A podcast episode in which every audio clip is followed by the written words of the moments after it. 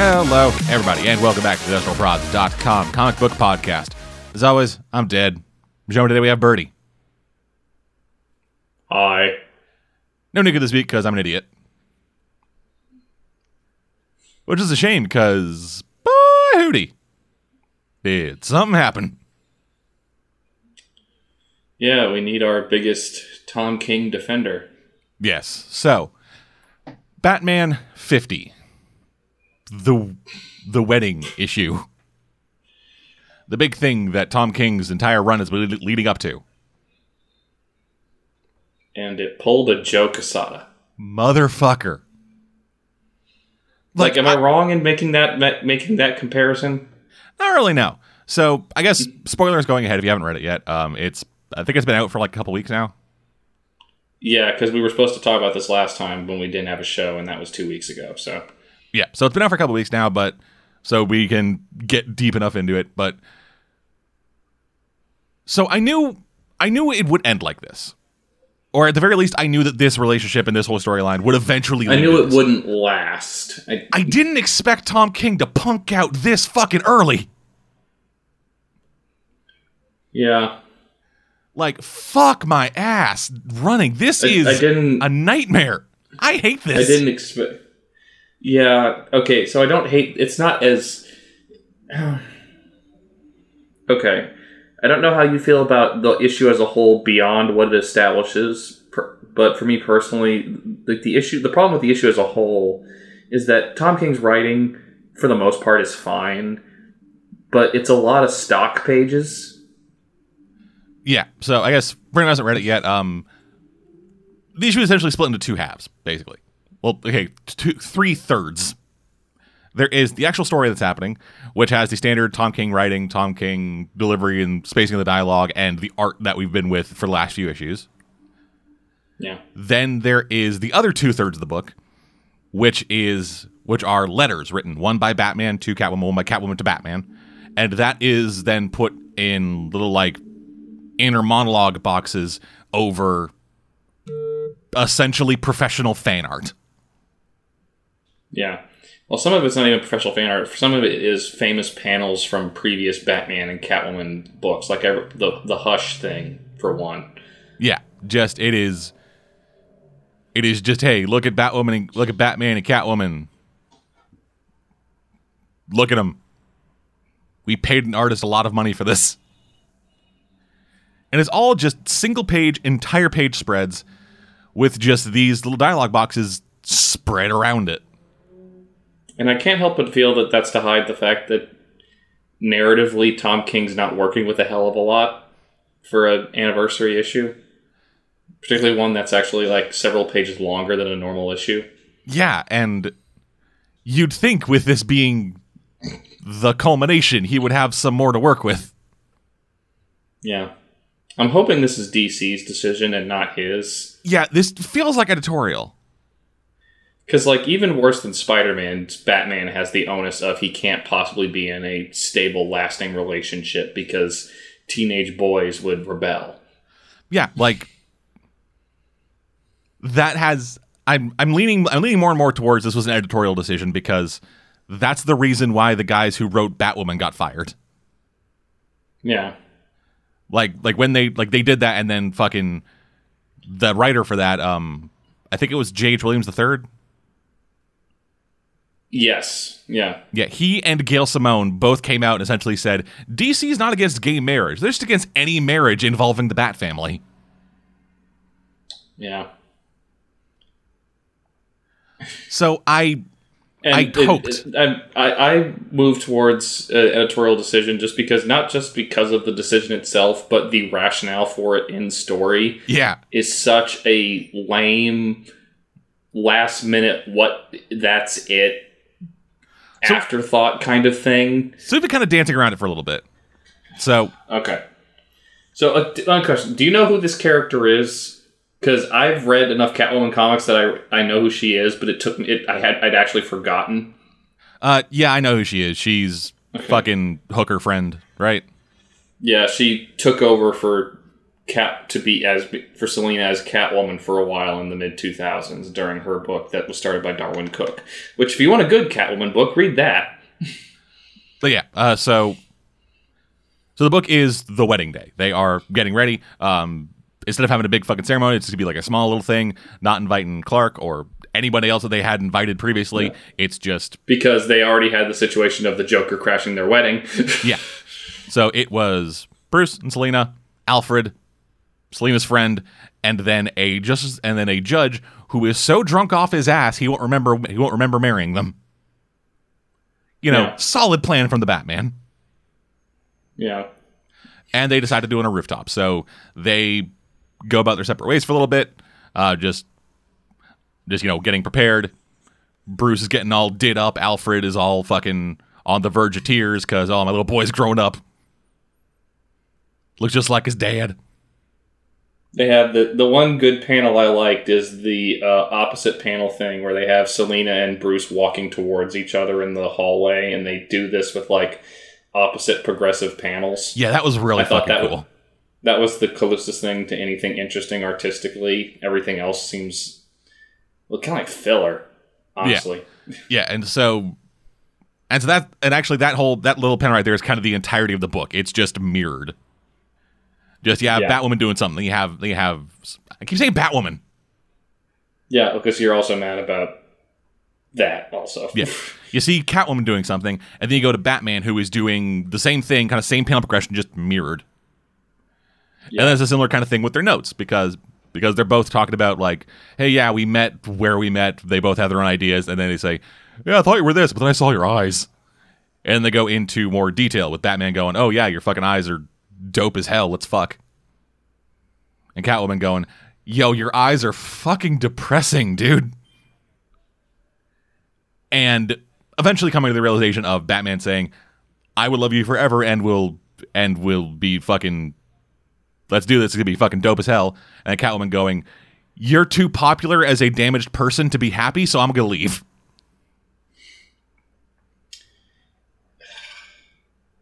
And then she just fucks off into her own book. Yeah. Be- beyond the ignoring the fact that she's fought the Joker, Talia al Ghul, time travel So much shit. for this relationship. They have gone through so much fucking shit, and then it's going to be on the day they get married because her friend goes, "Hey, aren't you a hero now?" And then she's like, "Well, I'ma just fucking bounce." Well, I thought the, re- the what she said, what um she said that set her off was was like, "Eh, he's not what I expected. I expected him to be sad. It's fucking something. Apparently, Booster Gold is what kind of got things rolling. Right. There's, there's some line about, oh, I, I saw this timeline where you were happy and you were a supervillain. And yeah, it's like, like the world, that- like you being happy means the world gets fucked. Which no, fuck you. That is the most fucking. Oh god. And then it, it ends on the mother of all stupid notes at because it would have been one thing if it ended on the wedding. It would have been stupid, but it would have been an ending. But then they cut to said person going before Bane and saying, "I've done as you asked," and I don't remember his face, but I've done what you asked. At which point, to say it doesn't matter if we don't know his name. I have broken the bat. Yes. The Batman It's is all part of my plan. The plan is great. Yeah, take that, Batman. Your girlfriend left you. Now you're horribly broken, and thus I, Bane, can take over the city once again.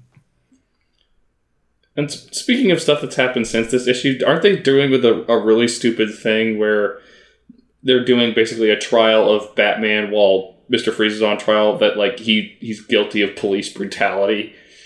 Uh, fucking, I don't know. Fuck, god damn it. Tom King is still writing this, right? Maybe. I think, I don't know. I haven't read the most recent issues. I read issue 50, then kind of had to stop. I'm still a couple weeks right. behind. yeah. Okay, so since Nico's not here and you're the other big Tom King fan here, you defend this. No. I hate this. This is this is terrible. Like I like for the most part outside of like, like I, what I liked about the Batman stuff what I liked about Tom King's Batman book is here. There's a lot fucking less of it, but it's still here. But anything that I could say that I like about this book is overshadowed by the big fucking kick in the dick, shit on your grave fucking ending. Just we spent all this investment in this relationship, and yes, we knew it was doomed because it's comic books, especially DC comic books. Even if they had got married, that relationship would last six months before one of them turns evil or dies. And then but still there was there was that little fucking sprinkle of fucking goddamn hope that Tom King, a solid writer who was able to produce like some really good fucking books, would fucking come in and go like, "Hey, let's change something for fucking once." But then nope. They fucking split that shit up. And it ended in the most fucking bog standard an editor wrote this not me way. Fucking Catwoman says you're an engine that runs on pain. I'm pretty sure that is a direct quote line of dialogue, and fuck me, that is terrible.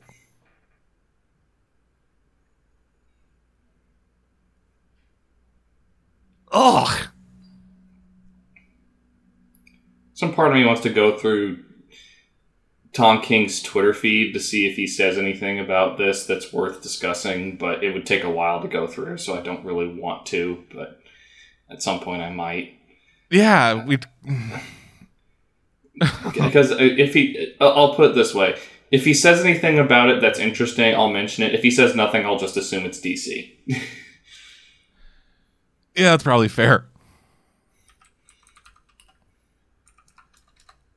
Because like I, I'm just genuinely Fuck me. trying to comprehend the decision making. Because like, yes, Deadman and I are not idiots. We both knew that a where like a wedding between Catwoman and Batman was not going to be like a decades long thing in comics. This wasn't going to be Superman and Lois Lane. No. But it would have been the whole point of this the reason this relationship was interesting the way it was playing out is because it wasn't doing the typical will they won't they thing with Batman. No, it was just they so will. to end it Yeah.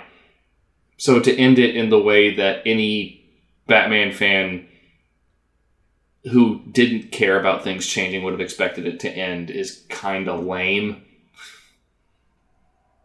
Not even kind of. It just it is one of the lamest fucking things. Just we got fucking we got this potentially interesting story thread to fucking go forward with. We can we can fucking move forward, change things even slightly. Then just fuck you, asshole. You're going to be getting the same shit forever until you die. You piece of shit. Ugh. I shouldn't be this mad about it. Well, because it has the it has the worst kind of onus. The like i even if stuff is not technically speaking as bad as because like this is not like one of the worst comics ever made type situations. No, it isn't. It's just it's it's just disappointment. yeah, it's a competently made bad comic. Just there was potential here. Not a super amount of potential, but potential. And then they then fucking somebody in charge just said, "Yo, fuck you, dude. Let's just fucking move on. We're going to do other stuff now."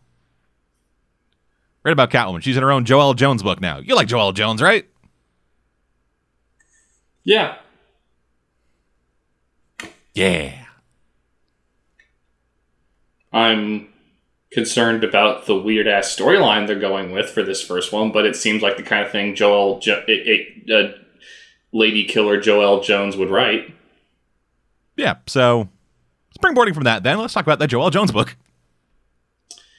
All right. So it's one of those dumber plots that comes with comics. Like I don't know about you, but me personally, I have a small list of like storylines that show up in comics a lot that I personally get sick of. Uh-huh. And one of the biggest is copycats. Yeah, they're.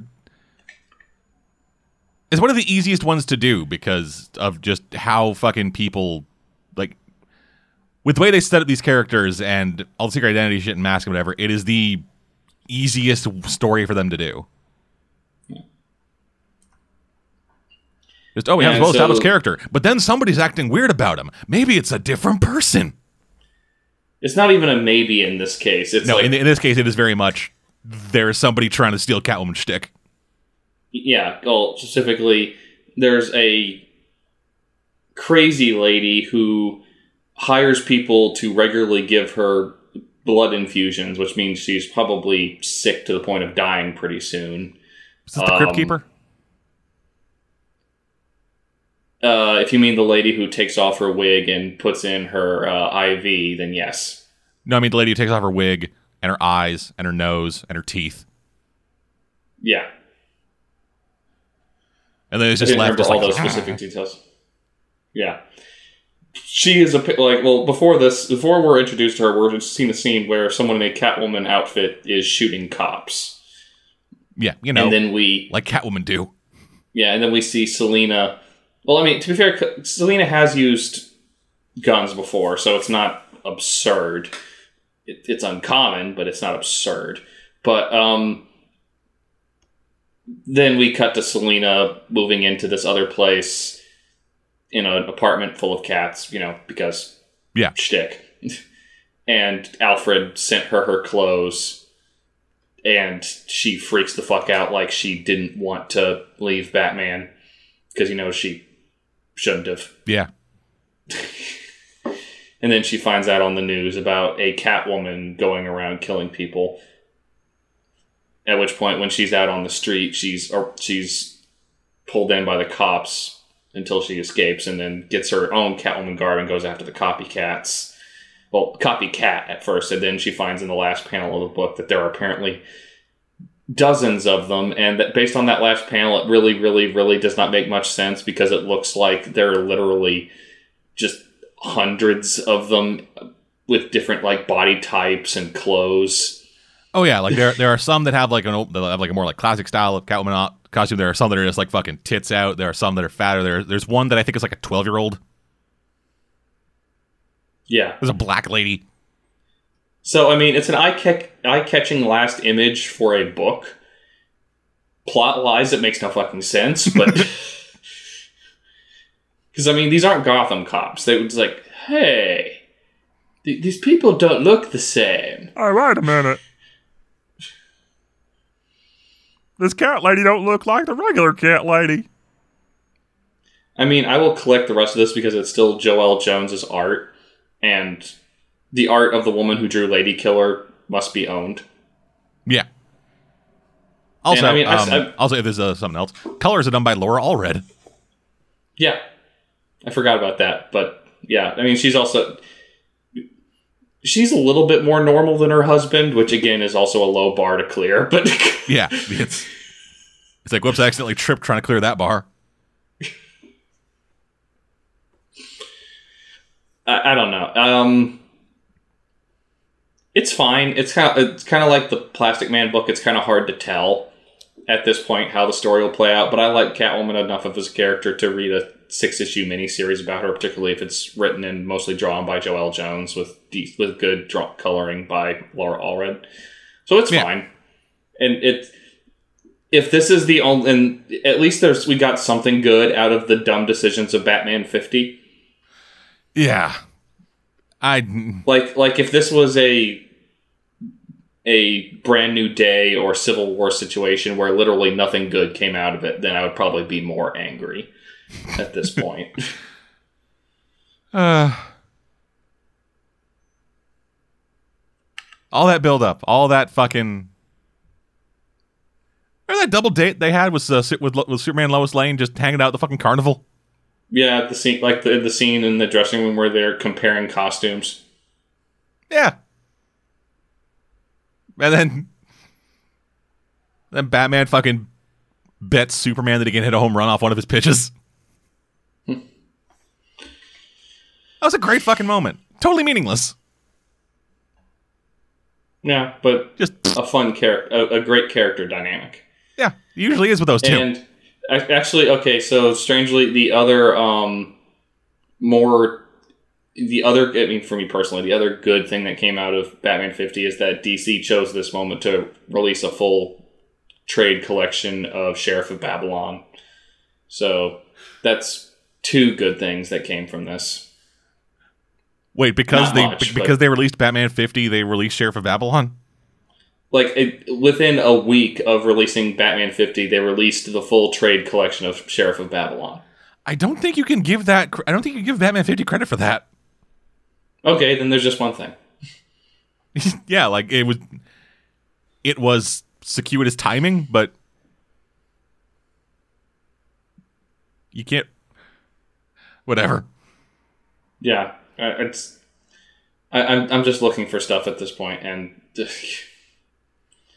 I don't know. It's. I'm glad I at least enjoyed Catwoman 50, Catwoman number one, okay, because Batman 50 just was left me on such a sour note. And I every time this happens, I forget that I'm terrible at interviewing people and actually kind of get the idea of trying to contact Tom King to get him on the show to talk to him about this.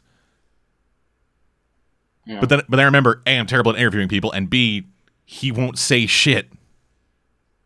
Yeah, and, and actually, while we were talking, I checked his Twitter feed. He hasn't said shit about Batman 50, so he's clear clearly DC made him do this, or at least that's Yeah, the like- story I'm going with. like in like fucking five years time when I have a whole new cast of people on this show and it's a whole and it's basically a whole new fucking website basically. And Tom King's contract expires with DC and he's able to talk about shit. I will try to get him on again, but right now we will never get shit about this. Yeah, Anyway, So yeah, uh, Batman 50 is lame. Uh, Catwoman number one is okay start to a miniseries. alrighty then. Continuing on the shitting on DC train. Let's talk about the Teen Titans special. Okay, I don't know what this is. So, it's So this is a book that is leading into the new Teen Titans book that had the hip hop inspired um, you know, preview cover with Damian fucking you know, doing fucking gangsta crouching in front of a fucking caddy. okay. Now I instantly hate it. Go on. Oh, you'll hate it even more because this this has echoes of that teen of that Titans trailer. There is a scene Wait, say here. that again. What? There is a scene in this fucking book that is almost note for note that same scene from the fucking Titans trailer. Ah. Yeah, so it's split into three pieces. Oh no. so it's split into three pieces. Um, with the cover. So the cover is kind of the Where's cover David is. Goyer? pardon. Where's David Goyer? Uh, he's somewhere else. Uh, this is. Let me actually pull up the name of this uh, name of this writer so we can properly shit on him. You sure it's not David Goyer? Near positive. It is. Adam Glass. So the cover of the book is Damian Wayne. Um, I'll say young Wally West because I don't want to make this a race thing. okay. Young Wally West and Emiko, Red Arrow. The three of them standing in front of the statues of their fucking forebears, with them having destroyed them. the Green Arrow statue is full of arrows. Um, the Flash statue is smashed to shit, and Wally is holding a hammer. And then Batman, and then Damian is holding Batman's statue's head while throwing up the horns. you know the Well, Damian makes the. Damian maneuver to do. That kind of makes sense considering the vast majority of books he's written that are good are Deadpool books. So yeah, then the book is split into like three little sections. Um, first one is Damian. He is uh, he just did some you know fucking crime shit, and so he was hanging out at his at a local um at a local um I guess Muslim food place or like Middle Eastern food place. Uh, it's some kind of blood stew that he really likes. Okay. and then the place starts getting hassled by a bunch of assholes. So Damian is like, well, fucking got to deal with this shit. Gets all dressed up, uh, goes, fights him, and accidentally blows up the plate. Actually, he blows up the restaurant. He tracks down one of the guys who, um, he tracks down one of the guys who got away. I was like, hey, what's happening with this? And he's like, oh, it was Black Mask. He did all this. Damian tracks him to a spa where he's where he's having a schwitz. And Damian fucking shoots him. Or at least that's the implication.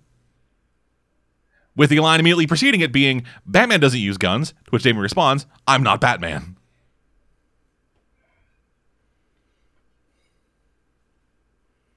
So you see what I mean by shades? Yeah. Also, I'm looking at a discussion of other characters that are going to show up in Adam Glass's Titans. Is there some person related to Lobo? Um, yeah, cut out there for a second. Is there some person related to Lobo? His daughter. Ugh. Yeah. Aren't you fucking excited? Uh,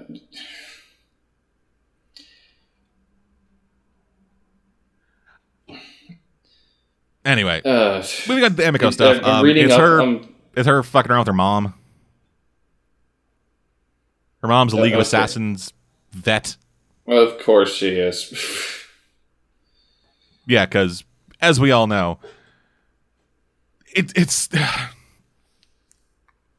I want to know when in the timeline of Green of Green Arrow did they decide to make the Queen family just like a clandestine organization, basically? I don't know. Because the story is that Oliver's dad cheated on his mom with a member of the League of Assassins. Like knowingly. Okay, Dead Man, tell me if this happens at the first issue because this description hurts me. Okay, so there's a character in the apparently called Roundhouse. I haven't actually read the first issue of Adam Glass's Titans book. Okay. This is just about the special because I read the special and stopped. All right. Well, I don't know if this character shows up in the special or not. He does but, Uh, okay. It is three people Red Arrow, Robin, Kid Flash. Yeah. Well, in that case, the Dead Man, from what I'm reading, this the the first issue will be worse than the special because I'm reading up on some of the new characters he introduced. Um, listen to this description. Roundhouse is a character that was created by my son and I. It was the last character I came up with. He said, "Daddy, what about a guy who bounces?" I replied to him that he was too young to remember Bouncing Boy in the Legion of Supers, and he said, "What if he could turn into different elements? What if he could turn into fire, lava, metal?" It's like that was different. And apparently, in the story, Kid Flash will find him on YouTube turning into a wrecking ball to Miley Cyrus's Wrecking Ball.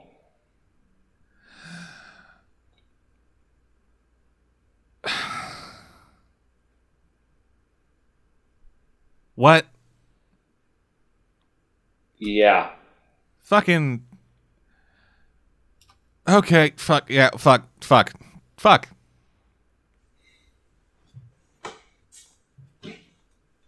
Anyway, the Red Arrow stuff is bad. The Red Arrow stuff is just kind of boring. I don't really care about the relationship with her and her mom, and that's the entirety of this.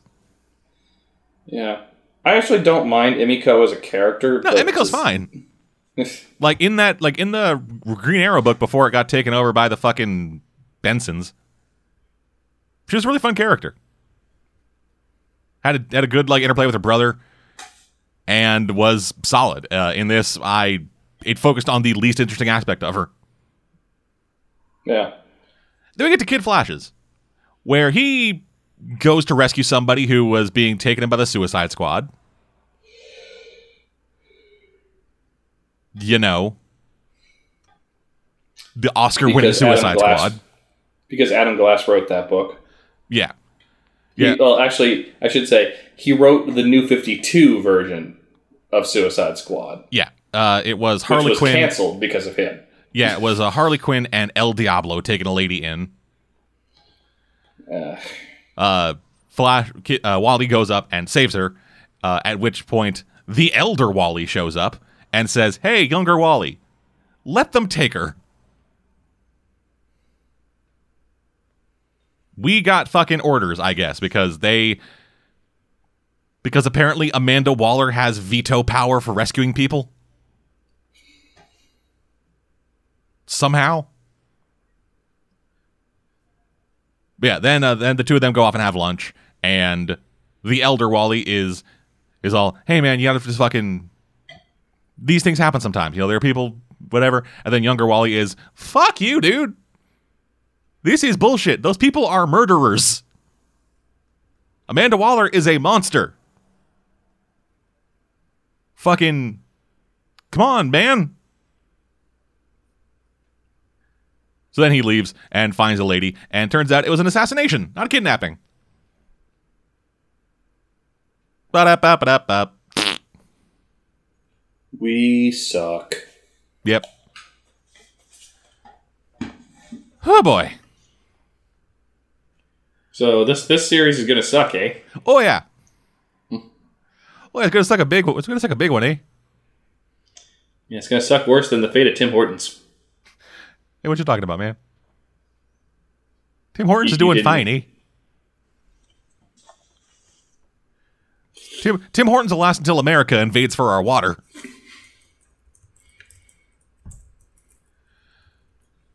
anyway, uh, yeah, with with that trailer that came out, I was hankering for some good Teen Titans shit. I found none. Yeah, because think about how bad this week is for Titans fans. You've got Teen Titans Go to the movies. You've got the Titans TV trailer, which we will get to. and this. Yeah.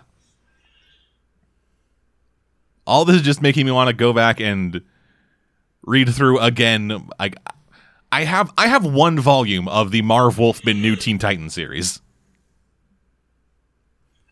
All of this is maybe just want to go back and reread that seven times as a palate cleanser. Oh sure, yeah. I think um, I went. I have like the first big giant book collection of Marv Wolfman's run of Teen Titans, and I lent it to Caveman, and I haven't seen it in three or four years. But uh, yeah, I'd rather read that than what you're describing. I'd rather read even Geoff Johns' Titans run from the mid 2000s, which is all kinds of messy and weird. But Is that the one that had the fucking super murderer super dog? I think so, yeah. Okay. It's the one where Just making sure I remember that, turns 'cause I a- It's the one where Beast Boy turns into a shark to bite Aquaman. Naturally.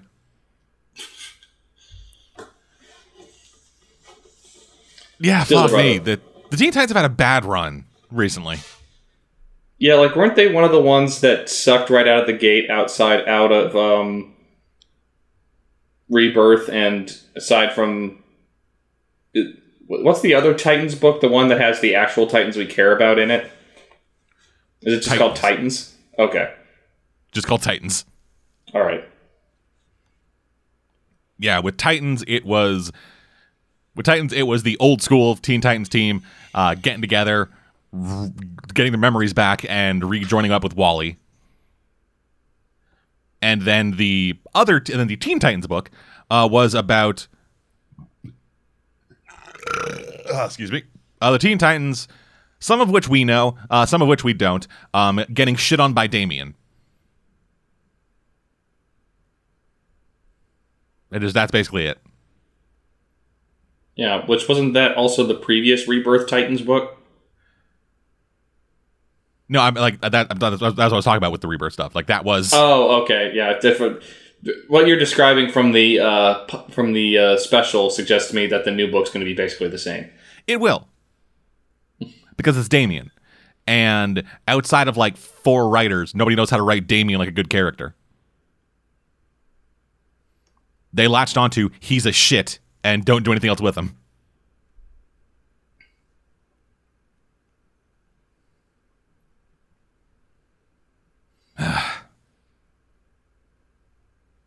Damian shouldn't be on the Teen Titans. No, he should barely be working with his dad's crew. Yeah, like Like, like I feel like um, Damian has turned into that character who everyone knows is a piece of shit, but there's not enough people who call out that he's a piece of shit. yeah, because no one fucking Like I does. think the only like the only one that handles him is uh, Jon. And does does Jon still exist?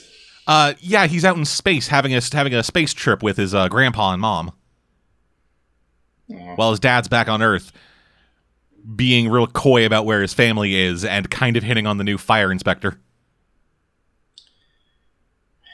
God damn you, Bendis. Yeah, okay, so anything else about this special? no, fuck it, it's bad. Pick up the Marv Wolfman Teen Titans book. Just go read that, people. It's good. It's fucking great, actually. Yeah, no, Mar- there's a reason the Titans have stuck around for as long as they have because of what Marv Wolfman did. Yeah. Even subsequent versions have built on the characterizations he did. As weird, okay, and this is as weird as um Judas contract got in the original comics, it's still more sensible than how it was handled in the movie.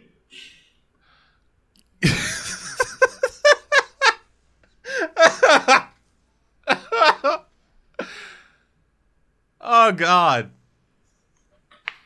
The second you said the movie, I just just the image flashed in my mind of Terra turned evil with the stupid fucking black black lipstick and the undercut. Yeah. Just looked like she just got back from her first Warped Tour. Yeah. Oh wow!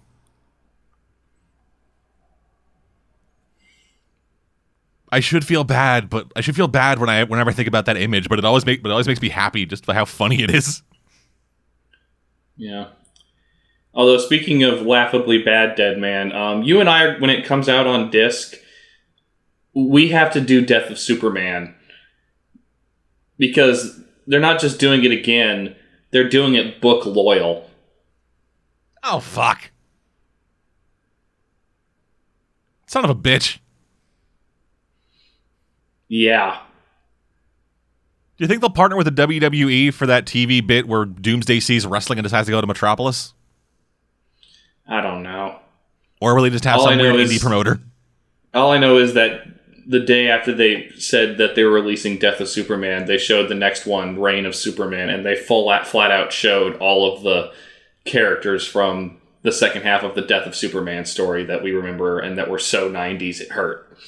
Ugh.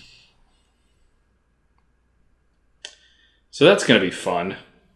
Yeah, get ready for fucking Bret the Hitman Hart fighting a Chippendales dancer.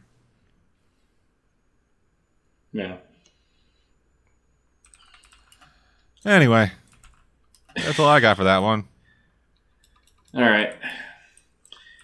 So I could continue the DC bashing, and I will. Yay! But um, I'll take a break to bash Marvel a little bit. Um, oh, do you want me to continue bashing DC? Yeah, let's get the train rolling, dude. I got another DC book after this. Okay. So um, let's shit on Hal Jordan a little bit. Woo!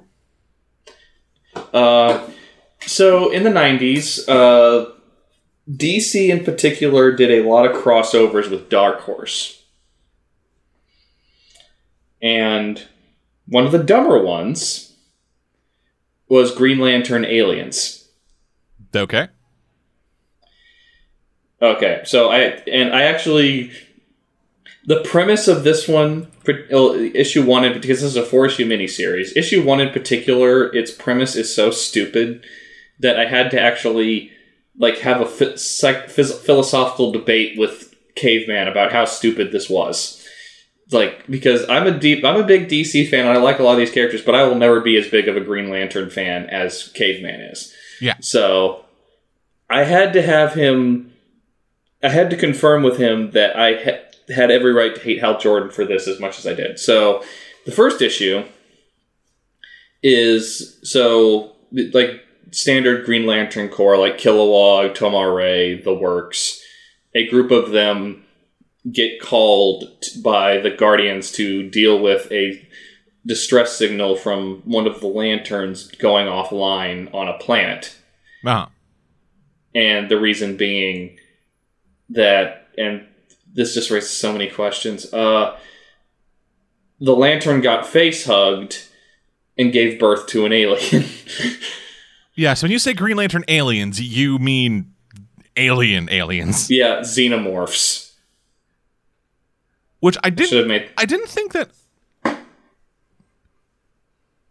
Don't Green Lanterns generally like have a force field up at all times? Yes. Like that's how they can And be in space? Yes. And that's one of many problems with this setup. Um, next one being that immediately once the fa- the xenomorphs are discovered by the Lantern Corps, uh, Kilowog's thing is these things are crazy, let's kill them. But uh, Hal's response is, no, they're just animals like sharks. We can't just kill animals be- for being animals. So let's just dump. Let me finish his brilliant plan, and then I'll and then you can rage. Uh, his brilliant plan is dump all of the xenomorphs, their queen, and the eggs on uh, the Mogo planet, and then just leave them there.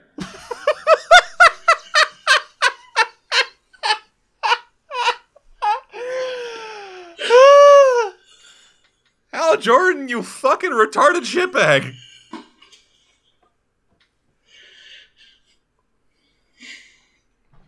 Okay. I can think of a way this could go. I know it probably won't, but just imagine, if you will, Mogo the living planet gets face hugged Yeah, and then gives birth to an alien planet. The planet opens up and shoots at a tongue that has a smaller planet attached to it. yeah. The rivers run with acid. All the trees are just horrible snot monsters made by Giger. Yeah. God, so now that I was want issue that. one. Now I want That that. was- Now I want it to go full Dead Space 3. So that was issue one. uh, the other three issues cut to after Zero Hour, where Hal Jordan has gone insane and destroyed the uh, Green Lantern Corps, and Kyle Rayner is the only Green Lantern left. And a group of um, uh, aliens who were being groomed to replace their respective planets' Green Lanterns show up and say, "Hey, Hal Jordan created a mess, and now it's coming back to bite him. So we need you to clean it up." To which Kyle Rayner kind of responded, "With that description, you're going to have to be a little bit more specific." yeah, Hal was the worst of us and he did a lot of shit. Yeah. So beyond the stupidity of him destroying Mogo's Green Lantern, which I guess was preventing the Xenomorphs from doing anything, um, apparently uh, several uh, ships crash landed on Mogo's planet after his Green Lantern was destroyed. So now several dozen people are dead because of Hal. And uh, one of the people, and one of the reasons Hal said he dumped them on the Mogo planet is that no, no living things that could be infected by the Xenomorphs would ever land here, so they're not a threat. And I'm like, uh, fuck you.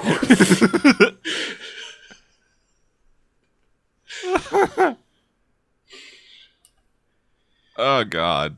And there, there- there's other we- okay. So a big problem with the whole of this story that show that both during the Hal Jordan stuff and the Kyle Rayner stuff is that I'm not sure this writer understands how the Green Lantern rings work. Yeah, probably not.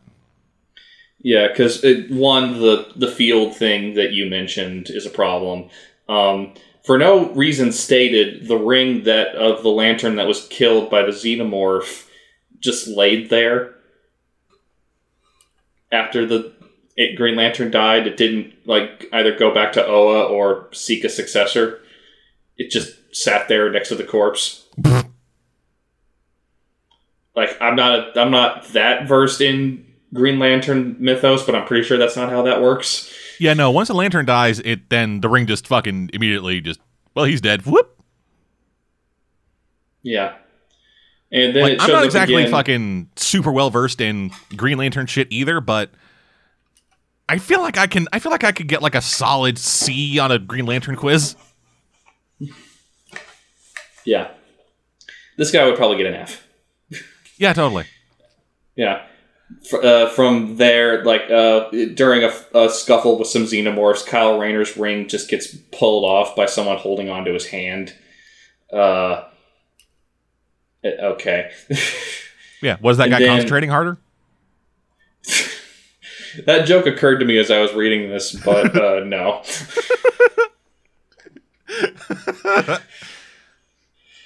uh, and apparently, the goop that uh, the queen secretes uh, surrounding the alien eggs is so thick that when Kyle tries to resummon his ring uh, from the goop, it's so sticky that it can't move. That's not how that works. Just like I. I I know, feel like this I know we're arguing the mechanics of fake of fake fictional alien shit. But rules have been established for this stuff. yeah. This ain't like fucking vampires. You can do whatever the fuck you want, and as long as like a couple of things are true. Like aliens are very much a property that exists that we have rules for. Yeah. And also, this was and so the Hal Jordan's like uh, choosing not to kill them thing. It it kind of becomes moot in that uh, after it, Kyle manages to save some people, but a lot of people are dead during the rescue attempt, and uh, this one character who confuses the hell out of me because it's basically like uh, I assume you know the first two Alien movies well enough for me to for this reference to make sense. They basically combined Bishop and Ripley into one character. What?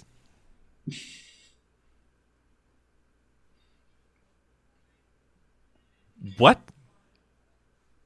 Yeah, uh, the per- one of the people that uh, Kyle Rayner first meets when he ends up on the planet for the rescue mission is this clear like Ripley stand-in of like the hot pants, the tank top, and the badass girl thing that Kyle Rayner keeps hitting on, and she's like, "Eh, fuck off," uh, until it's revealed in the last few pages of the last issue that she was an android. Well, like in most things, Kyle Rayner does better than Hal Jordan by guy giving Green Lantern stuff. I would have assumed that she was actually a child. yeah, yeah, and. Uh, Uh, space is fucked. it, her her last thing she says before she powers off is k- telling Kyle that don't let this happen again. And some part of me was hoping that uh, there's some meme out there of of Hal Jordan with a Green Lantern ring, and then it cuts to that of her saying, "Don't let this happen again." but uh, unfortunately, DC is going to keep making it happen. Yep. Uh, so Kyle kills all of the xenomorphs and the queen and blows up the eggs. As you And should. He says, yeah, and and this was the the heart of the philosophical debate. Now, actually, this is another thing about. Uh, I asked Caveman about how the rings work. Is like, don't the rings have access to like all known knowledge that the Guardians have collected over millennia Yeah. in the thirty six known uh, star systems? And one, they never consult the ring to figure out what the xenomorphs are. Two, apparently they'd never heard of them. Ugh. This sounds terrible. What it's what it sounds like to me is that it's it's a square peg in a round hole scenario where they wanted the crossover, but the crossover doesn't make all that much sense conceptually, so they had to really wrench it. And if you look at DC's history of crossovers, the one crossover that keeps happening that keeps not working is Green Lantern crossing over with anything Yeah. because they cross them over with Planet of the Apes, with Star Trek. Star War, Star Trek. Um, I think X Men at one point. yeah, I I was gonna say that as a joke. No, of course it fucking happened. Christ. Yeah. So I mean, the Kyle Rayner stuff is better just because Kyle Rayner is a better character than Hal Jordan, and Well, it's not hard to a be a better character than Hal Jordan. Like, there's a certain unironic, there's a certain ironic glee in the idea that this story seems self-aware that this is all Hal Jordan's fault because Hal Jordan's an idiot. yeah, I mean, like, you want a more interesting, you want a more interesting character than Hal Jordan? Just get a, just get a plain piece of Wonder Bread and spritz some Tabasco on it. Already more flavor than Hal Jordan.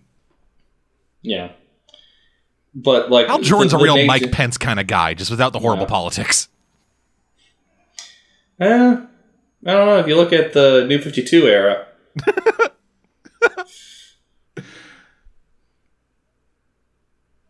but um, Shit on Hal Jordan a lot around here. yeah, he kind of deserves it. A little bit. Yeah.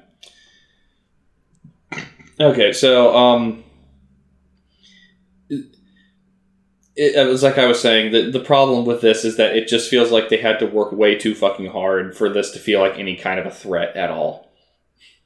Because like with the powers that the Green Lanterns have, if anything related to Green Lanterns had been written correctly, the story would have been over in ten pages. Yeah, it would have just been like, oh, a threat, crush. Yeah. And like all the rest of the Lantern Corps and the Hal Jordan issue were like, yeah, let's kill these things. Particularly after Tomar-Re gets a a, be- uh, a chest full of uh, xenomorph blood that he doesn't particularly like. Yeah. Like, actually, here's the question. Um, what color were the face huggers? Because occasionally the face huggers are shown as yellow. um, looked like an orangish brown. Okay, then never mind. I was gonna say you could maybe hand wave some of that away of in terms of problem of oh the things were yellow so fucking there you go. That's a thing, right? The Green Lantern rings are weak to the color yellow. Yeah, Like the old one was weak to wood, yeah. and Power Girl was weak to unprocessed materials. Uh, Yeah, there was a time where Power Girl, a person on par with Superman, got beaten by a stick. yeah. Just a, 'Cause reg- they- regular stick, not a magic stick, not alien stick. Just somebody picked up somebody picked up a fucking like hefty bit of wood off the ground and smacked her with it. She started bleeding. because they had to they were trying to contrive ways for power girl to not be supergirl and they failed well, she already kind of had two reasons right there. just gonna move past that But um, Tish, that's. Thank you. I'll be here all week. Join me at the 1970 stand-up club. i feel like i should make some kind of star star uh not star trek um south park joke here it's like you want to slap my titties around again uh no man sorry i, I get in trouble again Yeah, I'm sorry. Yeah, it was terrible. yeah so yeah uh this was an okay read if it weren't it, it because I like Kyle Rayner, the Kyle Rayner Green Lantern era, and because it it shit on Hal Jordan itself a little bit, if even if it was stupidly contrived. Man, if I was But writing this it- book, the first thing that would happen is Hal, like Hal Jordan goes off to fucking investigate a thing that he's the first person to get face hugged. They go get him. It's like it's like, hey guys, don't worry about it. I'll handle this. Everything's gonna be great. Yeah. Well, but and that would have been funny because Hal Jordan would have been such an idiot that uh, at one point, um, Kyle does get one of the face huggers on his face, but he gets his ring on and forces it off before it implants the embryo. Like this is a question I would ask about the xenomorphs. Do they anesthetize their victims while they're implanting the embryo? Kind of. Okay. Like uh, like from from what we've seen, um, when, when the when the thing gets on there, uh, they do go unconscious, and like like like they like their airway is all blocked off and stuff, but they are still breathing. Yeah. So there's some kind of like, hey, we put you into some kind of coma to get the thing in there. Yeah. but I, they may have gone into it in one of the in one of the other things. But from what I remember of the first, from what I remember of the Aliens movies, they don't really go super deep into into like the mechanics of how that all works, except for facehugger goes on, It comes off. Chest burster comes out. Yeah. But that, that's that's a minor. It's not really all that important. Yeah. It's just something that occurred to me. But um, yeah, this was uh, of uh, this this collection of DC Dark Horse crossovers I was reading from. Um, it's a tie between this or uh, JLA Predators, which is the worst.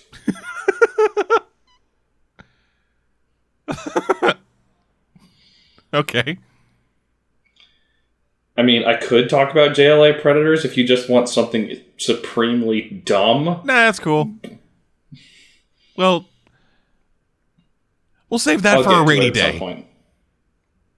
Yeah. So yeah, uh, Green Lantern aliens. Aliens. It's a, it's a thing. Yeah, fuck Hal Jordan. Not a good thing. Anywho, moving right along, continuing on the DC train, let's talk about Plastic Man. Okay, so um, let me get. Are you? Did you read the same issue I read previously? Is that what we're talking about? Uh, yeah, issue one. Oh, okay. Yeah, so Because I did read issue two of this. Okay, cool. So yeah, this is a was it no Gail Simone book uh, about Plastic Man. Um, Birdie talked about issue one on a previous show, and then I got a chance to read it, and I had some thoughts, Okay. but they kind of echo your thoughts. It just, this was just kind of fine. Yeah.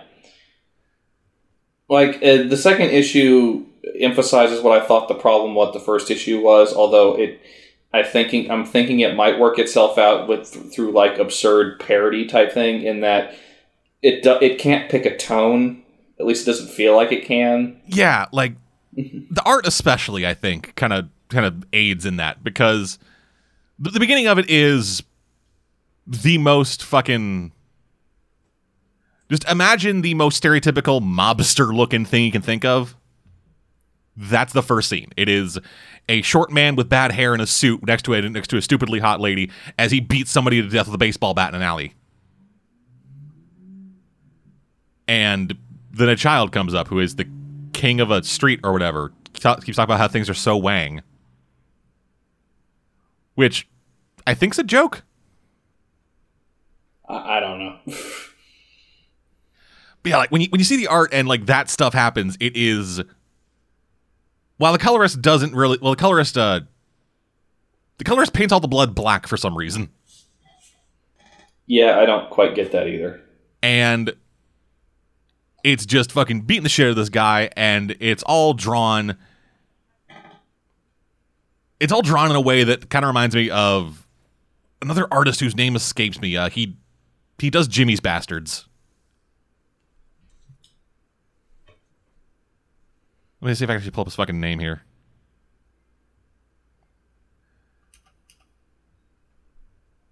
Yeah, it reminds me a little bit of Russ Braun, but like worse.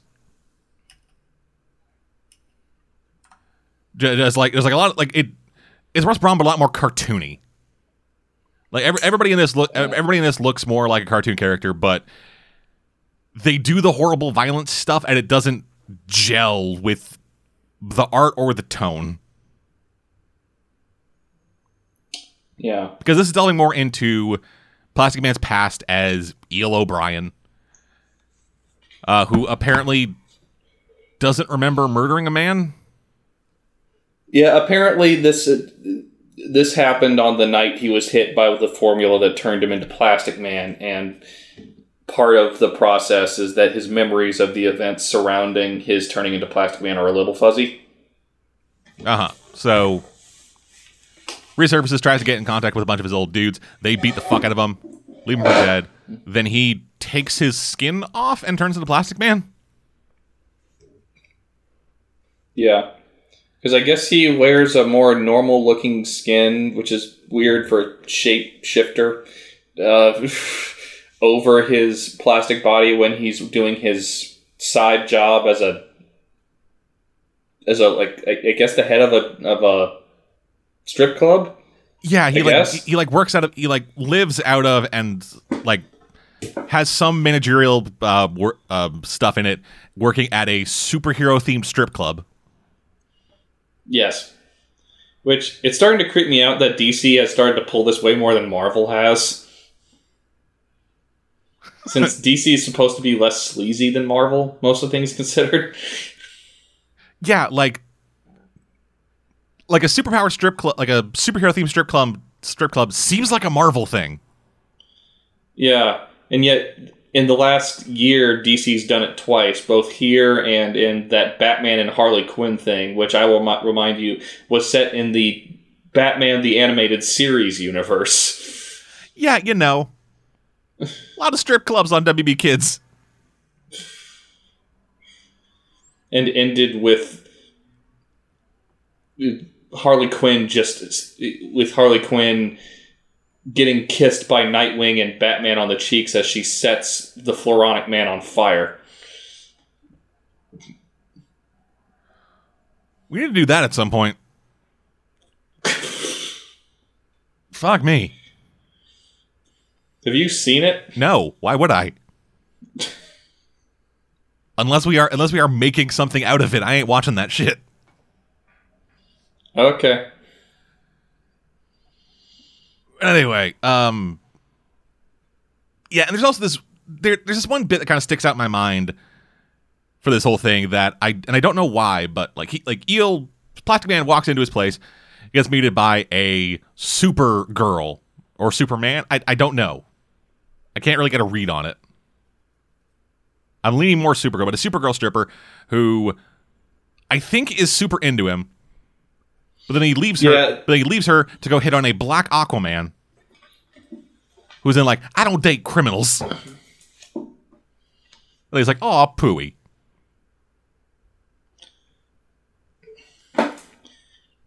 So he goes upstairs, sleeps in Yeah, his I- comically small bed. He gets contacted by like spies or something. Like a spy or somebody comes in. It's like, "Hey, I need Eel O'Brien," and then he gets out of bed, and she is like, "Oh, dip," because apparently he's really hot. Yeah, or he can like simulate the traits that make men look hot Yeah, but because he's a shapeshifter. yeah, but here's the thing: I don't know what the joke was. I thought it was a dick joke. Yeah, I did too. Like that's that's what it seemed to be because when when I saw him in the next panel before I read the like in the panel after the oh my before I read the dialogue, I was like, oh yeah, okay, he looks like moderately attractive for this world. Because here's the thing, like in terms of standards, the DC universe has a stupidly high standard. Yeah, For I think everyone. the low for just I think unless you're like one of those characters who was deliberately deformed, Yeah, unless you look like me. then you're at least a seven in DC universe, if not higher. Yeah. so Fat- to Plastic Man stand up and just be like, "Oh hey, I am physically fit." yeah, Not- not like a my, fucking my response to that. My response to that joke was the joke I'd make to my friends who, when we talk about body it's just like yeah, sure, if people really want to see all of this, as I point to myself. Yeah. and then he just fucking freaks the fuck out and gives himself a 12 pack, which was I don't even know. Yeah. Like I feel like um the tone would feel less confused confused if the humor was funnier. Yeah. Like it, it, it could go back it could pull a Deadpool and go back and forth between dark and funny if the but the humor writing is not as consistent as the darker writing. And that problem becomes more apparent in the second issue where the only joke I laughed at is that apparently people mistook Batman for Man Bat again. That seems to keep happening. I'm trying to figure out how to do a confused ba da ba ba da ba. Ba da ba da ba. There we go. Yeah, and But, and it's something something that didn't help this issue was I have come off the heels of like I said I think last time seeing Plastic Man in Injustice, yeah, which is doing this but infinitely better. yeah. Because the only the only character Injustice has fucked up is Wonder Woman, Yeah, like and I feel like the- that's just because they're trapped with that. yeah, like one of the one of the funniest bits like like one of the one of the like better Plastic Man bits that that that I've seen, which is like when they introduced him. This Batman shows up. He's like, "Hey, I'm looking for this guy." I was like, "Oh, he doesn't live here." Yeah, he does. And then and then just he starts shapeshifting, and then like Plastic Man's kids start shapeshifting into a bunch of different other things, and Batman keeps finding them. He's like, "How do you how do you keep finding me?" It's like, "Fuck, I'm playing hide and seek with Batman. Of course, you're gonna fucking find me." And then it turns out that Plastic Man was just a watch on his kid's wrist the entire time. I was like, ah, I told you I could fucking fool Batman, you piece of shit. Just real cartoony shit in a super dark story.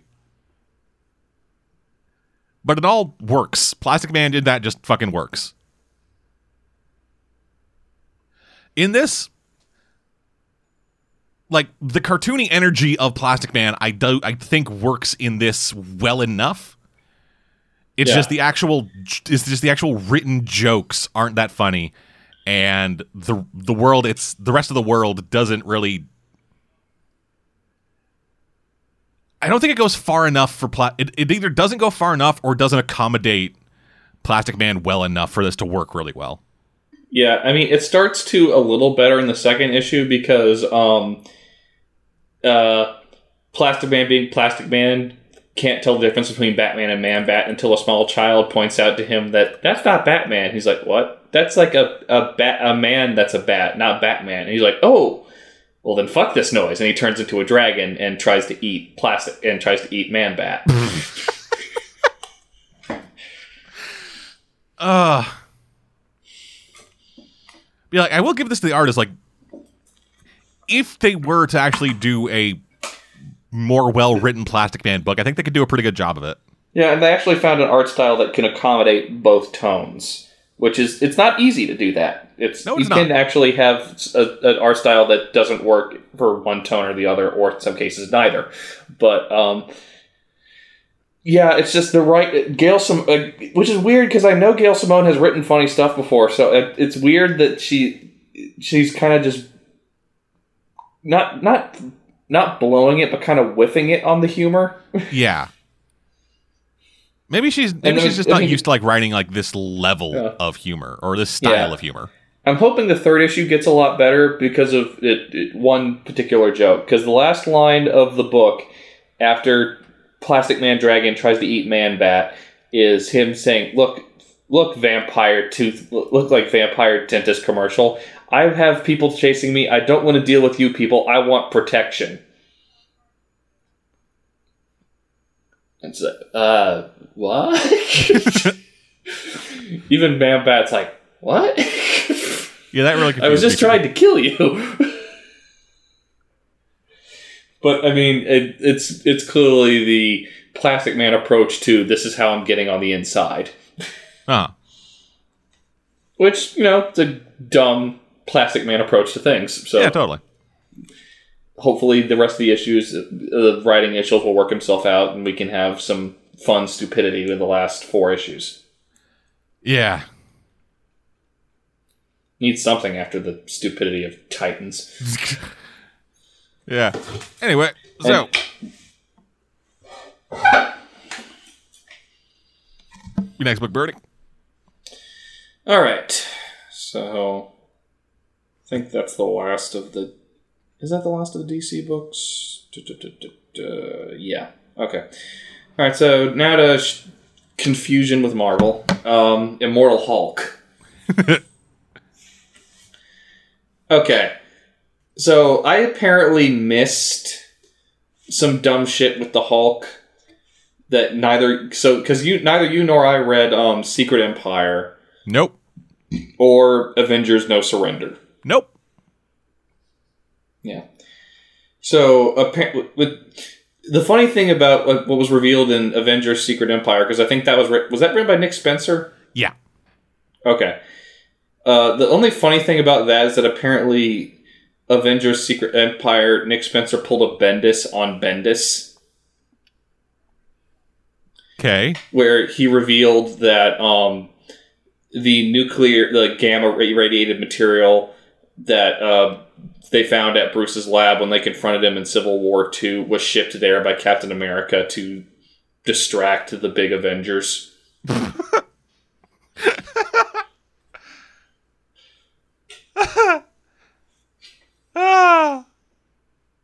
yes, it's as stupid as I'm making it sound. Oh god, Nick Spencer kind of sucks now. remember, remember, like fucking five years ago when Nick Spencer was like hot shit. I miss Cap Wolf. Yeah, I miss Bedlam.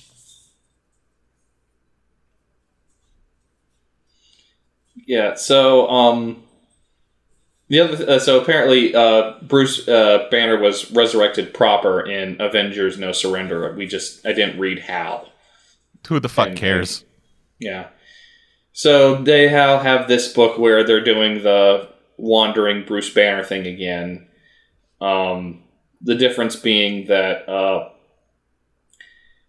they're playing up the Jekyll and Hyde thing a lot more than before, and like like not just like the horrible monster thing. That like the the Hulk might actually be smarter than Banner now.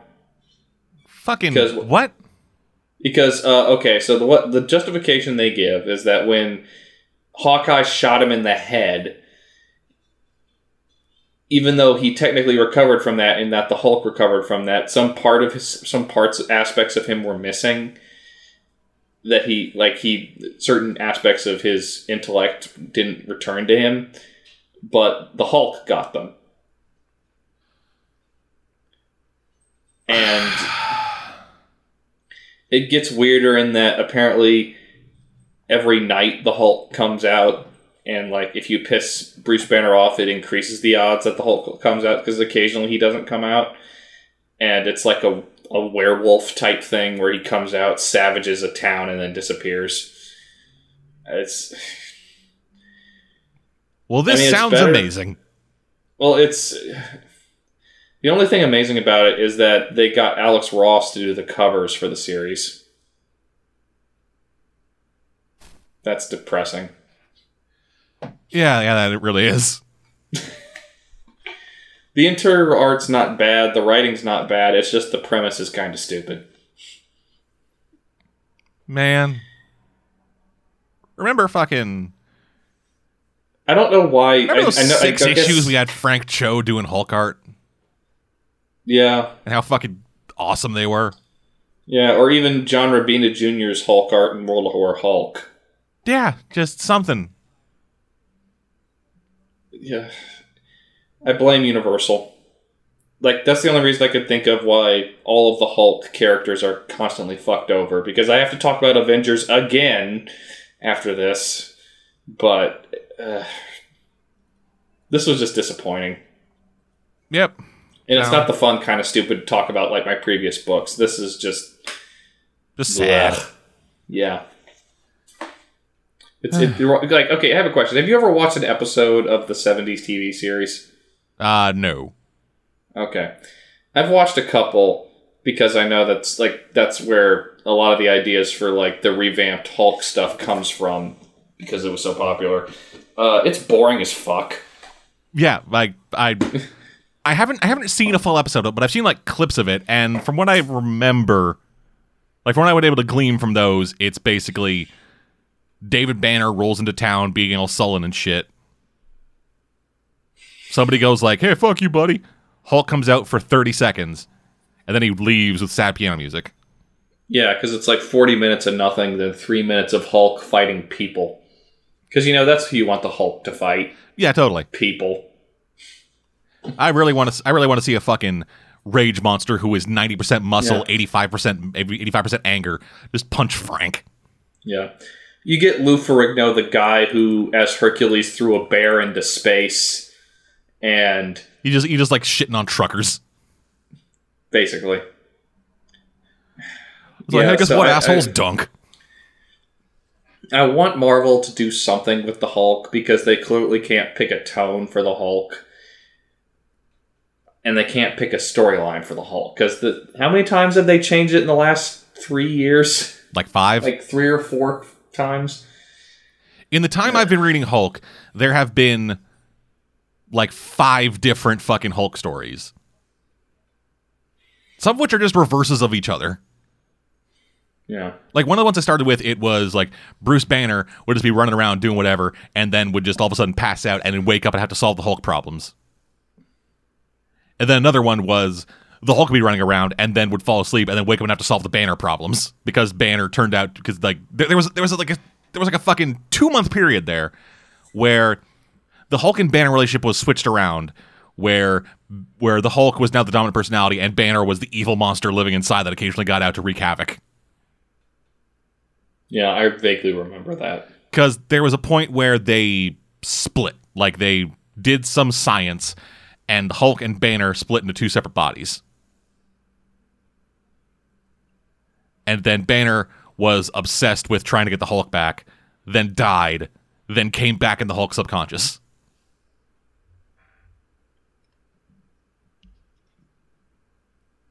Because, yeah. Yeah. Was Amadeus Cho mentioned in any of this? Uh, in this series, um, I think vaguely once they mentioned, "You sure it's not that new kid?" Because some people were talking about a big green thing destroying a town that seemed to be bulletproof, and they're like, "It can't be the green kid. He's on trial for." Shooting himself into space and coming back and being mad at everyone for Civil War II. I can't tell if you're joking or not. Kind of half joking. Ugh. Yeah, the only Amadeus Cho stuff I've seen since dropping that book has been in Ghost Rider and in Champions. Yeah, like uh, the reason, like I mean, I was only kind of vaguely interested in the earlier issues of the book where Frank Cho was drawing it, but um, the the last half of it just kind of offended me because they just redid, they just forced Greg Pak to redo uh, Planet Hulk and World War Hulk with Amadeus Cho, and that just raised the middle finger. Well, hey, actually, fun fact: um, James, uh, buddy of mine, friend of the site, like contributor on the site and stuff, uh, he actually got me a signed copy of the first Totally Awesome Hulk book by Greg Pak. okay. Yeah, he Cool. yeah he, there was a little comic convention happening in his happening in his area. Bunch of art, bunch of writers and artists were there. He got me a yeah, he got me signed copy of a Hul- Totally Awesome Hulk number one, and a signed copy of the entirety of like of the Luther Strode series. Okay. I mean, that first volume of Totally Awesome Hulk wasn't a problem. It's just that it had no narrative direction, so they just kept changing it afterwards. Yeah. What? I'm I'm remembering this right, right? Where the where that where the initial storyline for Totally Awesome Hulk was Amadeus Cho and his sister hunted monsters. Yeah. And, he became the Hulk She-Hulk or because- other characters would show up. Yeah, and Yeah. he and he became the Hulk because dot dot dot. Yeah. And then the next several issues were just crossovers with other random characters throughout the Marvel universe for no clearly explained reason. Yeah, the And- thing, the one that I gave up on was the basketball issue. Yeah, I for, I remember the cover of that. I I think you might have talked about it and said, "Ah, fuck this," but I don't remember. Yeah, I made it to that issue, and then I said, "Ah, fuck this." Okay. Anyway, So yeah, Immortal Hulk. It's another mediocre, bland Hulk book because fuck you, Universal. alrighty then. Speaking of mediocre, let's talk about Deadpool number one. Okay, so as I recall, you did not like the ending of the previous Hulk uh, Deadpool series. I fucking so- hated it. It was the Batman 50 of Deadpool. Just let's take the most lazy possible conclusion and out for the story, and then reset things back to the status quo. Yeah. So, for those who don't know, at the end of the Gerry Duggan um, run of Deadpool, uh, Deadpool was in a bad was in a bad place. Uh, forced to forced to do a bunch of horrible shit that he didn't want to do, and then he decided that the only way to stop that from happening was to mind wipe himself. Always a good decision. Yeah. So he went to so uh they had introduced earlier in this run that uh that a scientist who who had who would like make Deadpool, um, he had been hitting Deadpool with the with doses of this mind erasing drug, so that so that he could keep performing experiments on him. Deadpool had found like a little cache of his, a little like fucking stash house. Went there, got all the drugs that he could that were mind wiping drugs, and injected them all into himself at once, essentially shutting down his mind. That lasted six months, like in universe. At which point he, at which point uh, somebody came in and said, Hey, I'm Deadpool. I'm gonna do this. The chimichangas. and then Deadpool for real was like, "Fuck you, dude," and then burns the place down, steals his Deadpool costume, and then leaves. Because that's how mind wiping works. You forget all the bad stuff, but then remember your name, personality, skills, and your favorite Mexican food. Oh, so they pulled a Tony Stark. Yeah. Yeah, they mind wiped him for six months and then just put him back where he was, but with no memory of any of the interesting things that had happened to him. Yeah. But yeah, so getting into this And one. And whereas in the case of the Tony Stark thing, I was kind of okay with it because the decisions he'd made prior to the mind wipe were the kinds of things you couldn't really come back from and still have a series. Uh, this sounds dumb. Yeah. So with this, uh, Deadpool is back in the mercenary game. He's out there doing murders, uh, hanging out with the movie version of Negasonic Teenage Warhead. With her having supplanted the comic book version of Negasonic Teenage Warhead, just erasing her from existence. Because that doesn't bother me. yeah, uh, uh, yeah, I, I was I was just gonna say because of course it is like that movie version is incredibly popular. No one remembers the comic version, so Yeah. Wait, no, actually, I think, I think Negasonic Teenage Warhead actually showed up as the comic version in the previous Deadpool story. Like she was a plot point. Hmm. But anyway, uh, yeah. So she is working as his receptionist, basically, where he will get jobs, go out and do them as mercenary stuff, and come back, and she spends all her time sitting at a desk on her phone because teenagers, you know. And Deadpool makes jokes like, "Hey, fucking teenagers stuff, your phones being on your fucking twit books." He actually Did Skottie Young turn into a dad at some point? Because this feels like a book written by a dad. If that makes sense. I mean it makes sense. I don't know. There's a, there's a lot of the jokes in this thing are just him, are just Deadpool railing against fucking young people, fucking youths. The kids these days. Yeah. And not being particularly good at it. And the thing starts out with a bad joke, too. Like, Deadpool is in a theater watching a movie, and it is a very bad movie. The dialogue is incredibly rote and overdramatic and melodramatic, and it just has sniffs in, in like inserted every now and then because it's about a guy because a guy crying and it's bad. We know it's bad. But then Deadpool has to say, hey, great acting, dude. This is quality acting. Oscar winning sniffs right there, brother.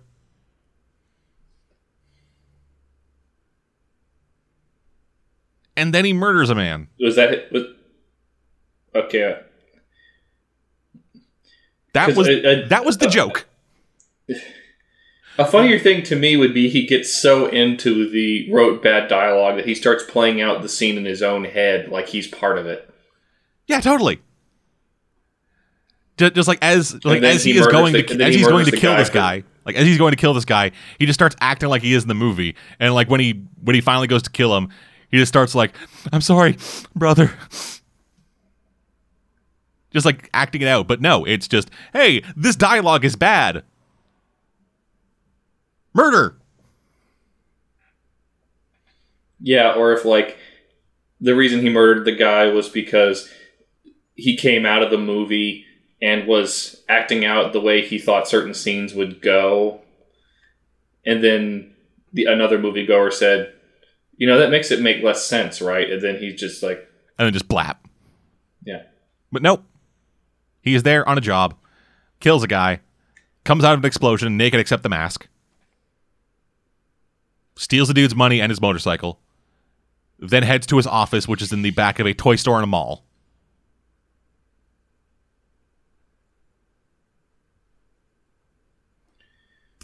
Be- because Okay, from the sounds of it, uh, a big problem with resetting Deadpool to zero at the end of a story arc is that um, you have nothing. You have to go back to basics with what you want to do with Deadpool. You like you can't build on emotions of a storyline. You can't build on interesting plot concepts. You just have to return to Deadpool and he's funny. And from the sounds of it, it's not funny enough to do that. No, which is a shame because like Skottie Young, uh, for those that don't know, Skottie Young is largely an artist. He started writing recently. Uh, he has a series right now currently going called I Hate Fairyland, which is great. I love I Hate Fairyland, and it is really funny. This is not even close to being as funny as that. It is it is the most obvious jokes told in the most obvious way possible, and none of them are particularly funny. Like one thing that is weird, like it, it- this gets a full page spread. This joke is Deadpool trying to sell the idea that underwear made out of stuffed animals is a fucking billion dollar idea. Like, like when he get like if he fucking walks back to his office or whatever, he is stark naked, talks to talks to a security guard who I think his name is a reference to something. Let me just double check that. Make sure I'm not fucking speaking out of my asshole with this. Uh, gonna fucking get the thing up here. Where's that fucker's name?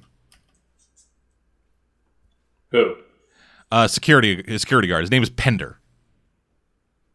Oh, Dopinder, Yeah, the guy from the movie. Yeah.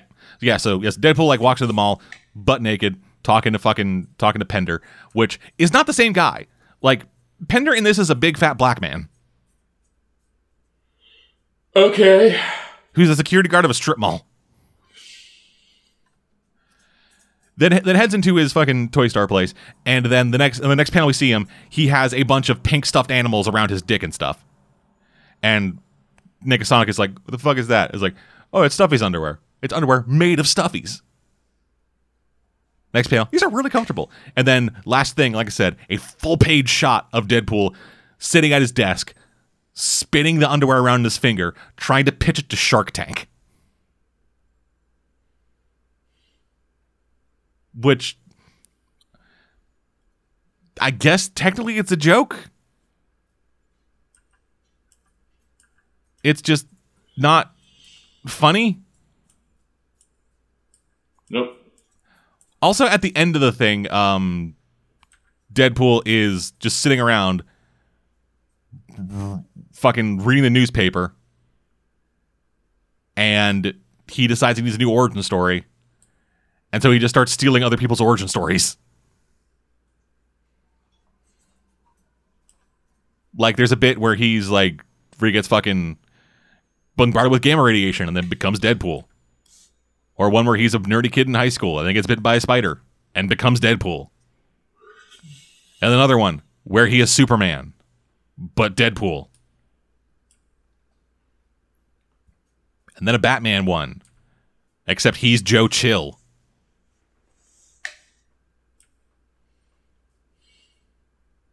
And then that is apparently a storyline that's going to be continuing. I I don't get it.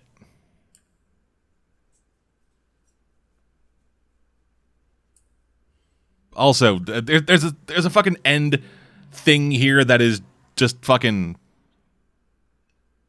There's an end thing here that tries that's like setting up Deadpool's role in the universe as a whole, and it's a big fucking celestial comes out in a space motorcycle from a space wormhole after Rocket Raccoon tries to cheat at Monopoly So the Guardians called the fucking Avengers, which has She Hulk just being She Hulk. Not fucking horrible monster Hulk, just She Hulk. Just all the fucking Avengers hanging out at a fucking Chinese restaurant. And they're like, hey, we gotta good, fucking so I have to read a Deadpool book to get actual She-Hulk. Yeah, I know. Man, they're all just hanging out, and then Star Lord's like, "Yes, yeah, we got, yeah, we need a special weapon to kill him. Good news, it's on Earth. Bad news, bad news. Cut to Deadpool. Just fuck, Uh. man. This is bad.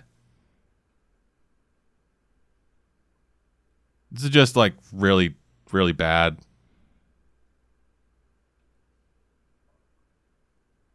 Anyway. Ugh. You go on. I I feel like shit now. Well, you actually set me up nicely for my last book because, um, yeah, Avengers just seems to be getting worse. Yay. Like, okay, some of the decisions related to She-Hulk I can blame on editorial and miscommunication with Aaron, but the stuff in the most recent issue I gotta blame squarely on Aaron.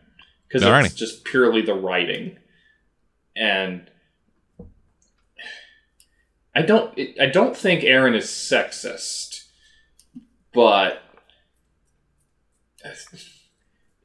the biggest thing he, in five issues that he's found for She-Hulk to do is that when um, Thor and she and she get trapped on in Niflheim and are freezing to death, She-Hulk says Hulk is warmest one there is, starts generating gamma radiation and kisses him to transfer heat to the to Thor to keep him alive.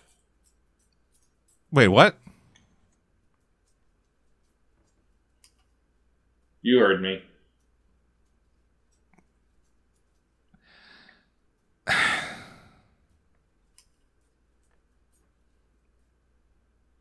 Yeah, Yeah, that's stupid. yeah. Like really stupid. Because it's not just like annoying fan service, it's not how that works. Like your stated reason for the fan service is not the way that thing would work, so it's just fan service and you're justifying it stupidly. Yeah. And okay, and this might just be a personal thing for me. Um, Jason Aaron has decided to explain the origins of the universe in the Marvel universe. on Again? Earth. Yep. And guess what it means? Guess guess what pl- movie plot he's pulling from? Uh 2001. Prometheus. Oh fuck.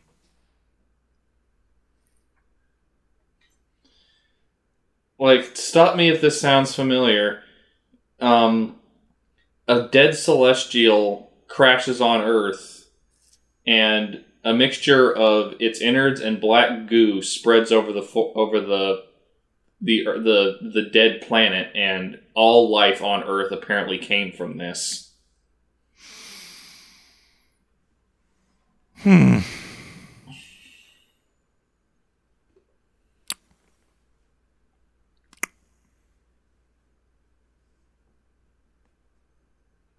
We already have an origin? Like 12? yeah One of them from like two years ago? yep One of them that was the cause of Secret Wars? yep Oh, fuck me. Yeah, so considering how much I like the writer and artist, this book is turning into an unmitigated disaster. Sounds the fuck like it. And I'm really hoping Nico comes back at least once to talk about this book because I want his opinion on this since he's probably still reading it. And I just can't justify reading this to anybody. This is awful. Yeah. And just it's just getting worse. I don't get like the rest of the it, it wouldn't have bothered me. The Prometheus stuff is stupid, but it wouldn't have bothered me as much if I thought the character writing was fine. The only character that Aaron seems to like is um, Robbie Reyes. Uh-huh. because Robbie Reyes gets some of the better lines and some of the better I don't get this pop culture joke thing, like when uh, Tony calls him Racer X. Okay. I mean, I get why he made that reference, but No, yeah, I do too. It's just uh, it's a lame dad joke. uh-huh. I I keep forgetting just- how I, I I keep forgetting how young I keep forgetting how fucking young Reyes is and how fucking young people don't look at shit. Yeah, Like Reyes is like I think around our age. I think he's a little younger than us because I think he's like early twenties, Yeah, but like we and I'm pushing thirty. there's not that much of a difference. But we still get Racer X.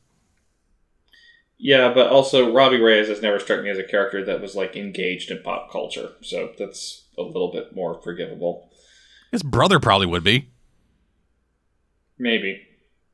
Like his brother Maybe especially. He's not in, maybe he's not into anime.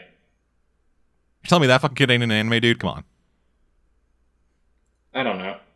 I've seen his fucking room or whatever. That kid is totally down for anime.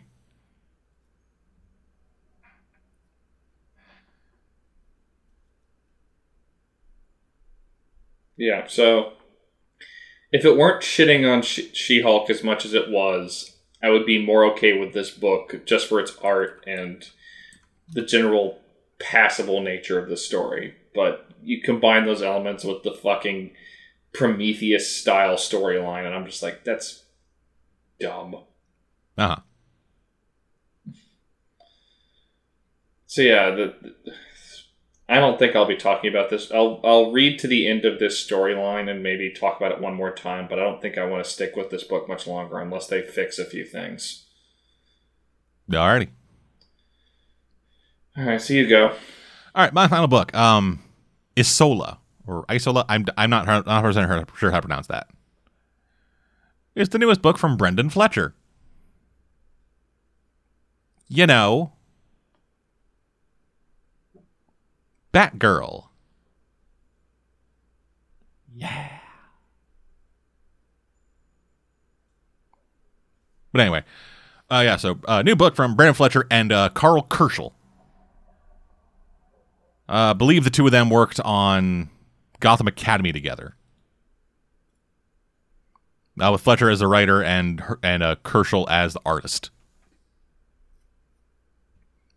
And they are teaming up again for a new image book. Um, both of them writing it with uh Hirsch, with Kerschl also on art as along with um a guy named or a person named Misasic Mis, Mis, Mas, M S A S S Y K. I have no idea how to fucking pronounce that. But yeah, and it's a fantasy story. Uh, so it is about a it is about the uh, captain of a royal guard um, transporting a tiger to some far off land. Uh, but the tiger is actually the queen. But magic happened, Okay. so she's a tiger. So so like Swan Princess, but more awesome. Yeah.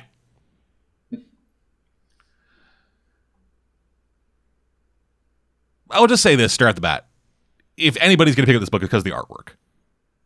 The artwork in this Okay. is pretty incredible, I think.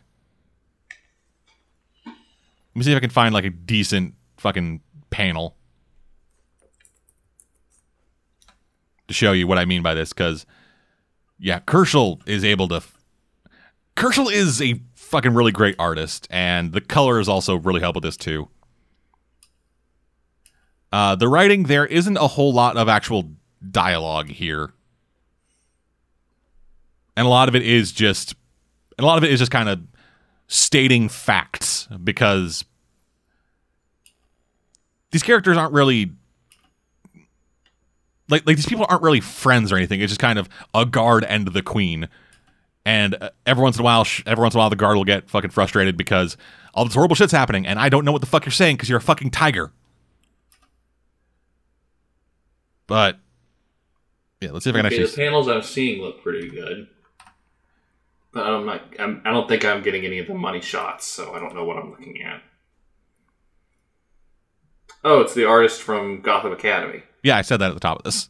Okay, I didn't hear that part because I too distracted by your bumbling attempt. Holy shit! Yeah, dude, right? yeah, no, I was too distracted by your bumbling attempts to say the person's name. Yeah. But yeah, damn, I might.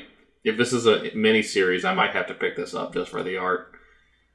Yeah, I don't know if it's a mini series or not. I know that uh, there are there are currently four issues of it out, with the fifth one coming out in August.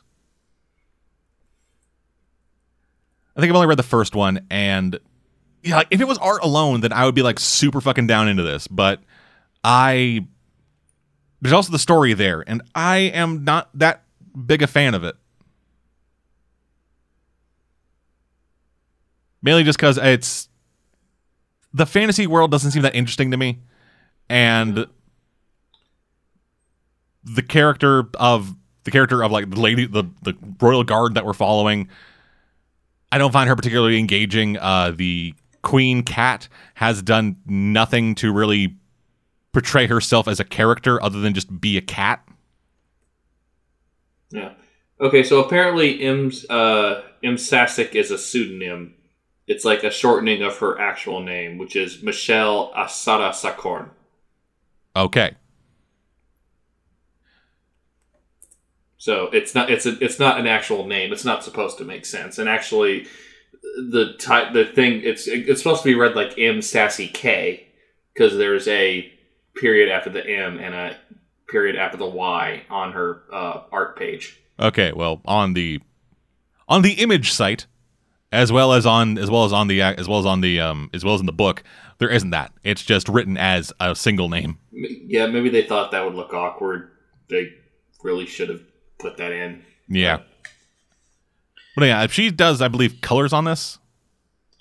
Yeah, uh, she's listed on her own site as a concept artist, illustrator, and matte painter. Yeah. And based on the images you showed me, yeah, I can see she would be a matte painter. Yeah. Well, some of that's also Kerschl. Yeah. Like I, I don't know how I do. I don't. I'm not really sure how much of um how much art duty is split between the two. Yeah, Because it just says- one of those things that you and I struggle with because we have to. We don't want to be overly mean uh, or like ignore someone from the other book from the other side of things, but it's sometimes without like listening to an interview or watching like a panel by panel layout of the book, we don't know who always to assi- to assign uh, blame or praise to a book's art on. Okay, so looking at this, um, looking at the like official credit thing, um, well, the solicitation for the book uh, lists M. As the colorist.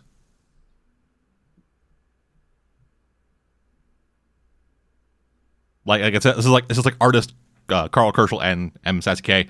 But then the actual solicitation says featuring lush color work by M. Sassy K and letters by Aditya Bidikar. I'm sorry, I probably butcher your name.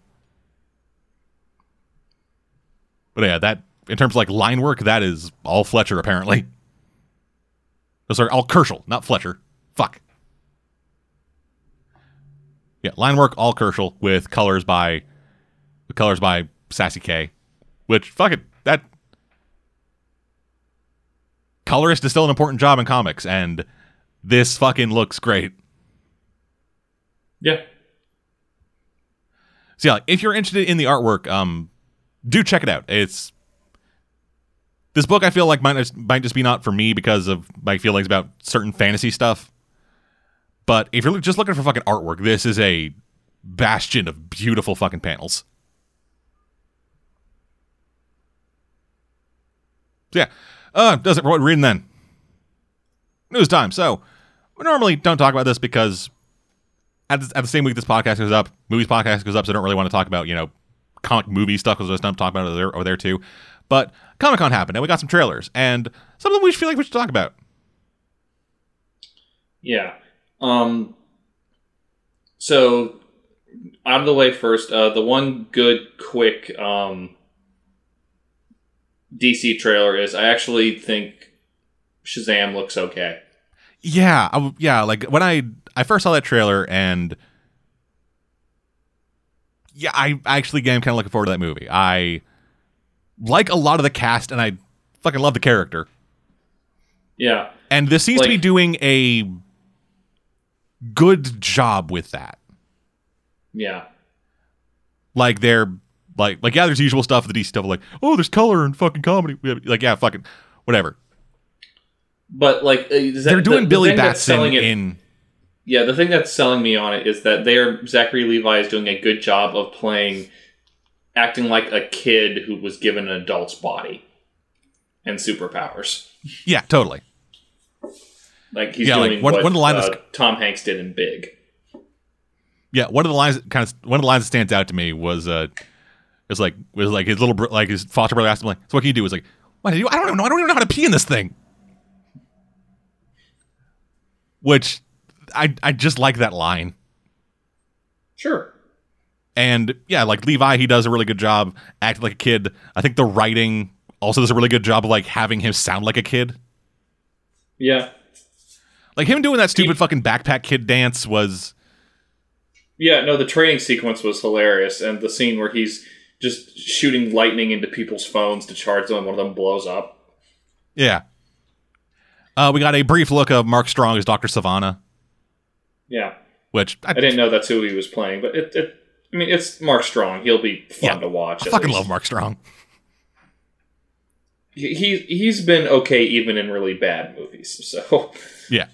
And also, just for anybody wondering, um, this is more New Fifty Two Billy Batson than like But he's not as much of an asshole as Yeah, New he's- 52 Billy he's- Bats. yeah, he's still kind of a dick, but he's like he's still kind of a dick, but it makes sense that somebody would give him he's powers. a more reasonable dick. He's not like he's not the Billy Batson from New 52 or from like the D, from the Justice League War movie who you're like, I want to kick this kid's ass myself. no, yeah, like he he is understandably kind of a dick because like foster system or whatever, but he's also still like a good kid yeah.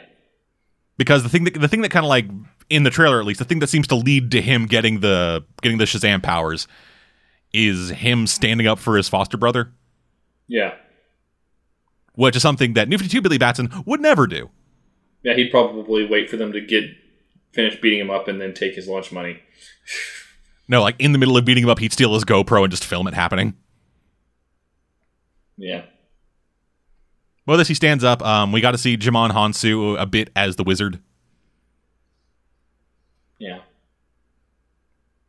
But yeah, I am cautiously optimistic. Yeah, like okay, so we're gonna talk about. I don't know about you, but I want to talk. There's three DC trailers I want to talk about tonight. This is the only one that filled me with any optimism at all. Fair. Because uh, so moving on to the one that I just have nothing to say about really. Uh, Aquaman. Aquaman. I mean it. It looks more colorful and more fun to. I like how Black Manta looks. Yeah, Black Manta looks fucking rock solid. Uh, the design of Atlantis looks a hell of a lot better than it did in Justice League. Uh, Yeah, because in Justice League, wasn't it just like murky ruins? Yeah, it was like a murky. It was like a shithole. Yeah, Like, whereas in this, it looks like something from Valerian and the City of a Thousand Planets. Yeah, or like a lot of people have been saying, Black Panther, Yeah, that too. just Black Panther underwater. But uh, I, I still can't get behind Aqua Bro. I can't. No, and this entire movie seems to be built solely around the idea of Aqua Bro. yeah, like the one moment of the trailer that is kind of emblematic of that is so Aquabro and Orm fight for you know the throne or whatever. They get into their big fucking fight, and then there's just this big fucking like like wave of water that flies out across the crowd, and they're always like, yeah, yeah, which was the most fucking WWE shit. yeah. Or the moment at the end where they pull the Power Rangers '95 and just jump out of a plane. Yeah. Just redheads, am I right? Yeah, yeah. And then just dives out fucking I, I half expected that fucking song to kick in. Yeah. Yeah, it looks like a competently made movie that is I mean, built around James a character I don't like. I think the only James Wan movie that I've seen that's not competently made is Final Destination 3. But Ah, I still kind of love that movie. Like it's terrible, but I kind of love it. but it's not competently made. No, just the thing the thing that I like about it the most is the fact that every single death is caused by the main characters. Yeah. Well, that and the fact it's like it's a Pinky in the Brain movie, basically. But um,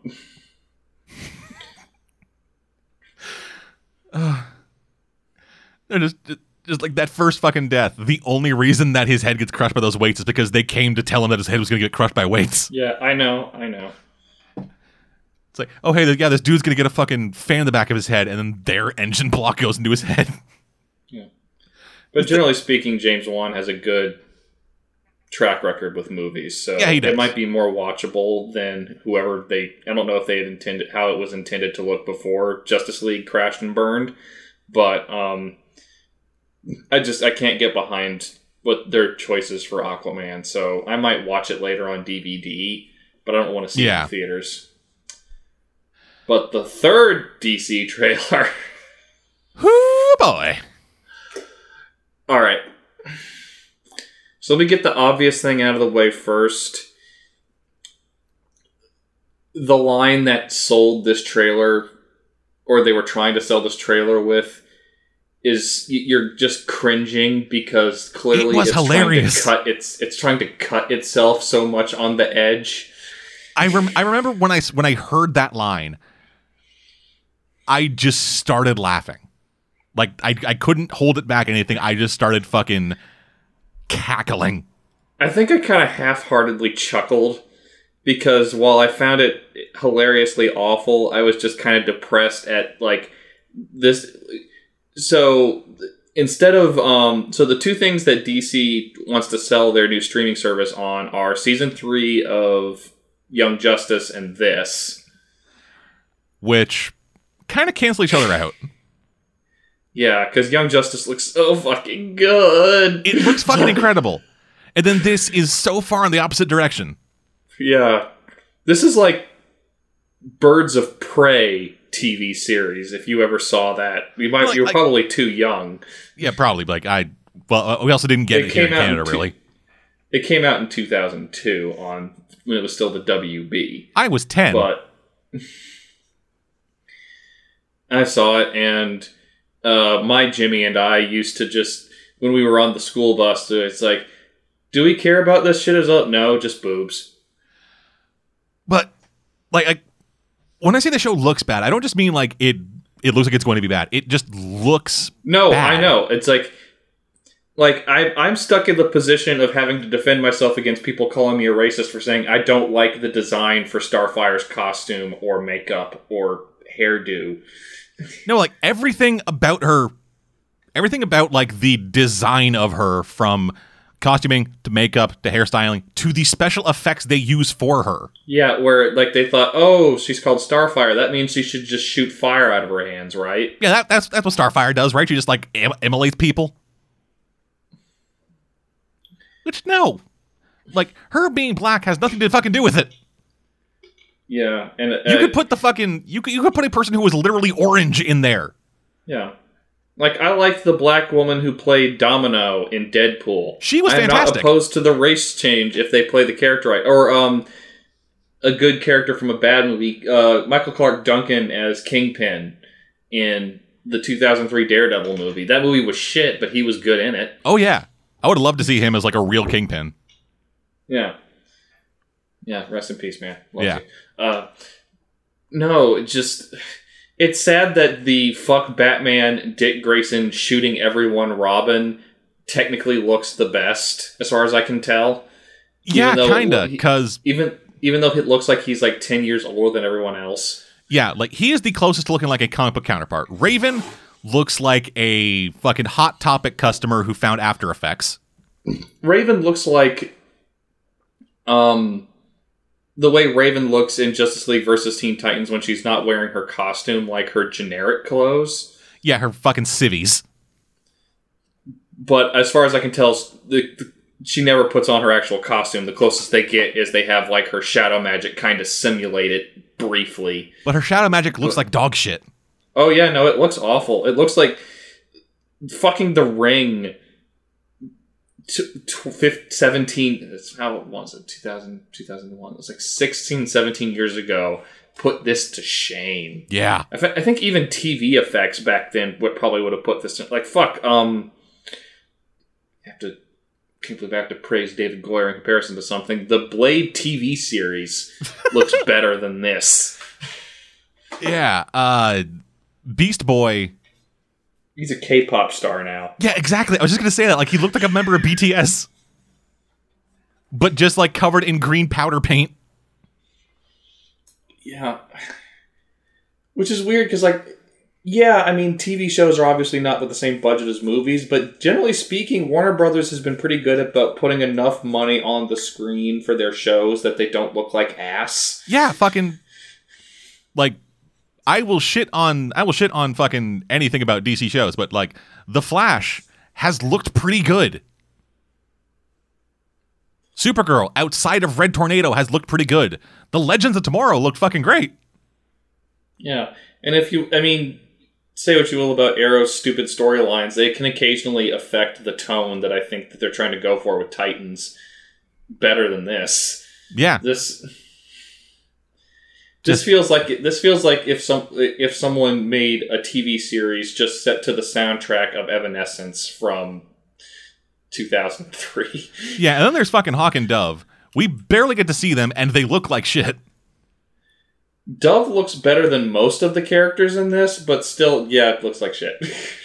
Yeah, and also what so Hawk and Dove, I'm not super familiar with them, but from what I remember, uh they're supposed to be like the avatars of War and Peace or something. yeah, the premise is that the two characters are pa- are like paired sides of the like two. They always ran into trouble with this because the idea was always that uh, Hawk was the violent, uh, end everything now fighter type, and um, Dove was the uh, pacifistic, um, more defensive and not seeking conflict type.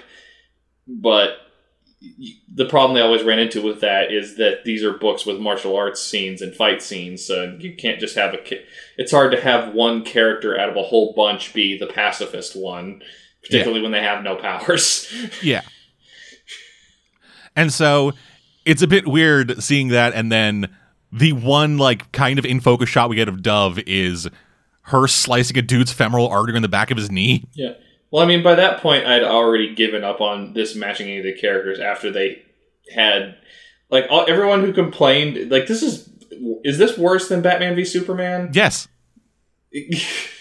Like Batman like Okay. like in the scene, in the scene where Batman like stabs people and like uses uh, his grapple hook to throw a card at someone to kill them. He never flat out stabs someone in the shoulder and uses the gun to shoot other people. yeah, no, like he doesn't fucking he doesn't fucking like curb stomp somebody and break their neck. yeah. Like this is this is I feel like this is worse like content wise. Oh, sure. Just just Like, Batman just Batman v Superman is worse just given the scale of it. Yeah, and like the effect it had on. I keep going back to the joke we made during the Justice League review that everyone in the Justice League universe was sad after that movie. Yeah. it's just they all saw it. They're like, Just oh man. Just fuck. This is my. Oh, God damn it. But no, like. Everyone else got sad. The people making Titans saw that and were like, no, man, we can do better. Yeah, they're like, finally, my Evanescence soundtrack can serve me well. No, man, they're beyond Evanescence. They've transcended.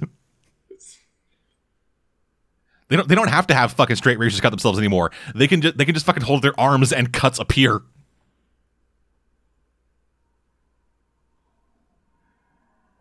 Uh, and like set wise too. This is I can't even tell what the sets are. It's so like okay. This is another thing that uh, superhero movies don't look like anymore. Nothing looks this blue. No, no, it doesn't. It, it does not. Like during the day, during the night, doesn't regardless. Even the X Men movies from that period didn't look this blue. No, because they they knew that when the sun came up, things got brighter. The people making the show are so fucking deep in their pain hole that the sun is just nothing to them. Yeah, Yeah, it was astounding. yeah.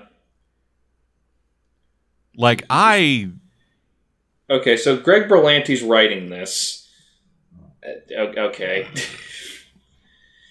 There's like 12 different writers. of course there fucking is. Yeah, It's a six show. episode television show. What did you expect? Six like one Yeah. to six writers? Yeah, and they're to it looks like they're going to have a different director for every episode also. Fucking yeah, I mean okay, whatever, that's television. Yeah. Oh god, they weren't kidding. The other primary creator besides Geoff Johns is Akiva Goldsman. Oh fuck. God damn it. Uh, oh my god. Guess who else is right who's direct who's writing an episode, Dead Man? Who's that? Rob Liefeld. Fuck me. this is just this is just like a, a laundry list of no. This is this what are you this- this- doing, DC? Marv Wolfman is look. Marv Wolfman's involved in an episode of this. He must. He's gonna want to kill himself after this. No, when they say Marv Wolfman's involved, they mean they tied Marv Wolfman down to a chair and made him watch an episode as he started screaming like Clockwork Orange. Yeah, it's, it's oh. fucking Marv Wolfman, George Perez, and the people behind the t- like 2004 Teen Titan series, all tied to a chair, Malcolm McDowell style, just screaming.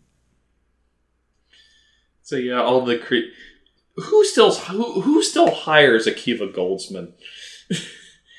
like particularly Uh, D- Warner Brothers after after Batman and Robin. I'm surprised Warner Brothers wants to ever work with him in DC ever again.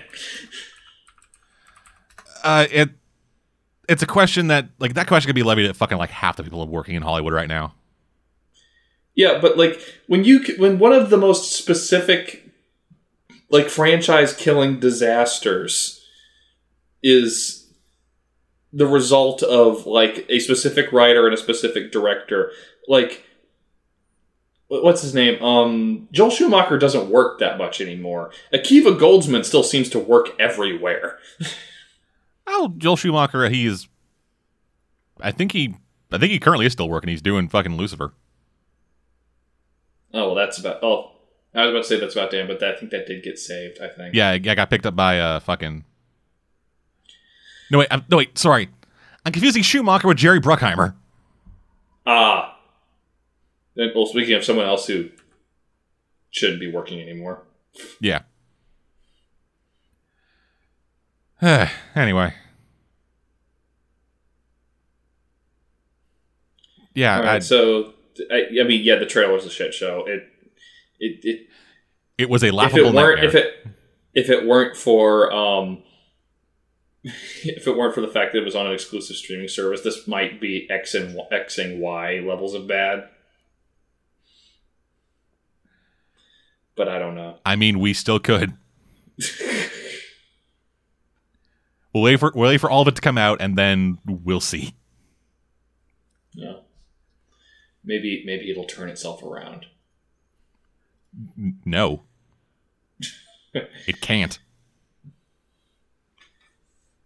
I mean, like it literally right, can't. So there's so there's one more deli- actual it it, it I want to call this a comic book thing because it feels like it wants to mimic a comic book thing. Talk about Glass. Yeah. Okay, we'll briefly mention Glass because it is comic book because it is comic book adjacent. Yeah. Yeah, so Uh. Glass. It is the it is the third installment, I guess, in the M Night Shyamalan the- superhero universe. Yeah, in the totally well planned trilogy. Yeah, uh, yeah. It is. Uh, it is Bruce Willis's character from Unbreakable, whose name escapes me. I think his name's David something.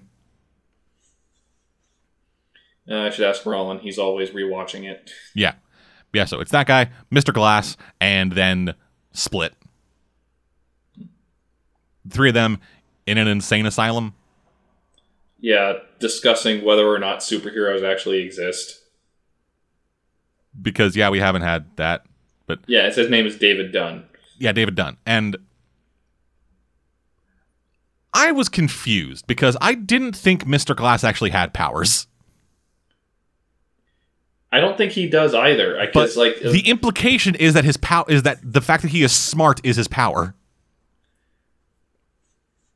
I guess.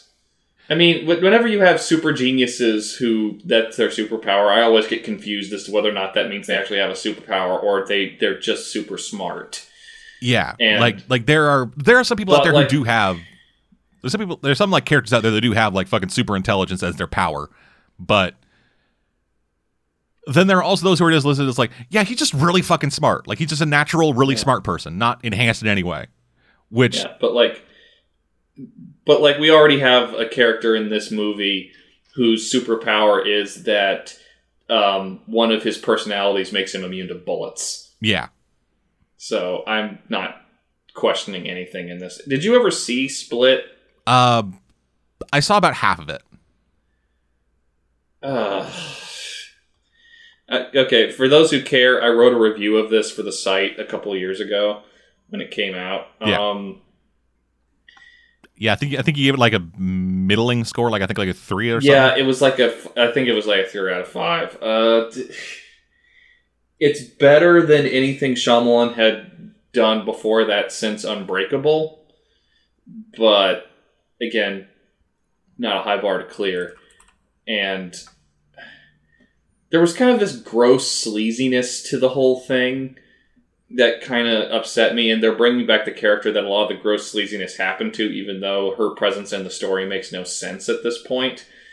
Um, because her whole thing was she was the voice of reason because her father was a rapist serial killer and she killed him, and, and that literally made her a final girl in the plot of Split. Yay. And also, this is another thing. Um, you, you- tell me if I'm wrong about that based on the plot, but it seems like part of it is fighting for the soul of James McAvoy's character. Like Glass is trying to make him more evil. Dunn's trying to make him more a normal guy. Kind of. Uh, from what I remember, the trailer. Um, from what I remember the trailer, like he seems like largely detached from things as most of his personalities, unless the Beast comes out, Yeah, and a lot of it is just like Glass just saying like, "Yo, come on, man, bring the Beast. Let's show the Beast. Let's just fucking do this." And then Dunn is there looking really tired. yeah, It's like, "Uh, how much are we being paid for this again? Uh, yeah.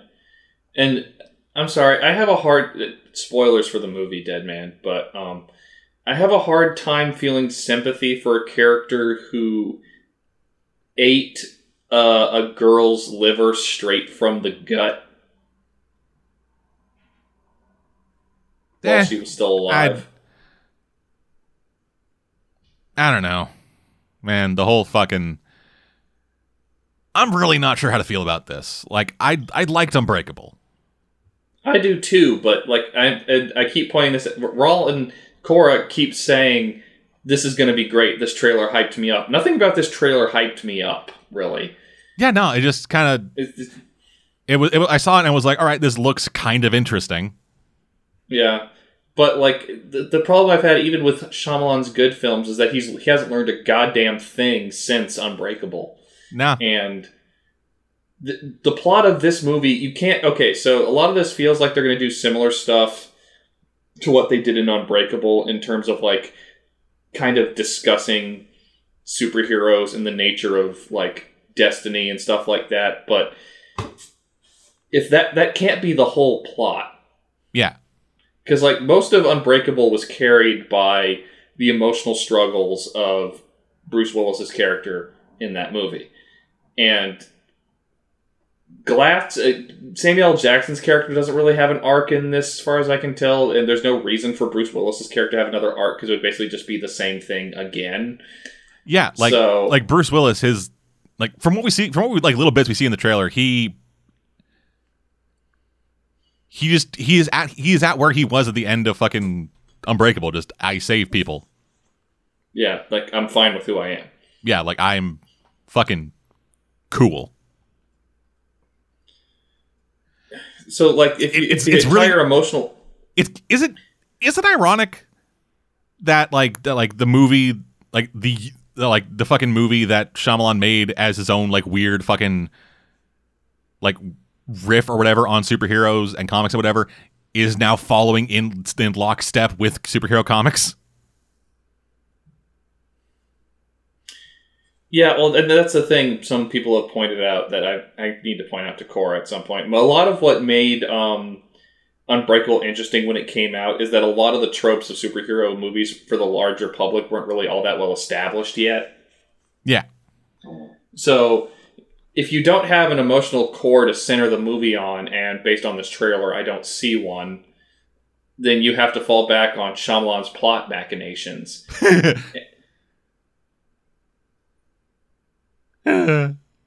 and his ability to write believable dialogue.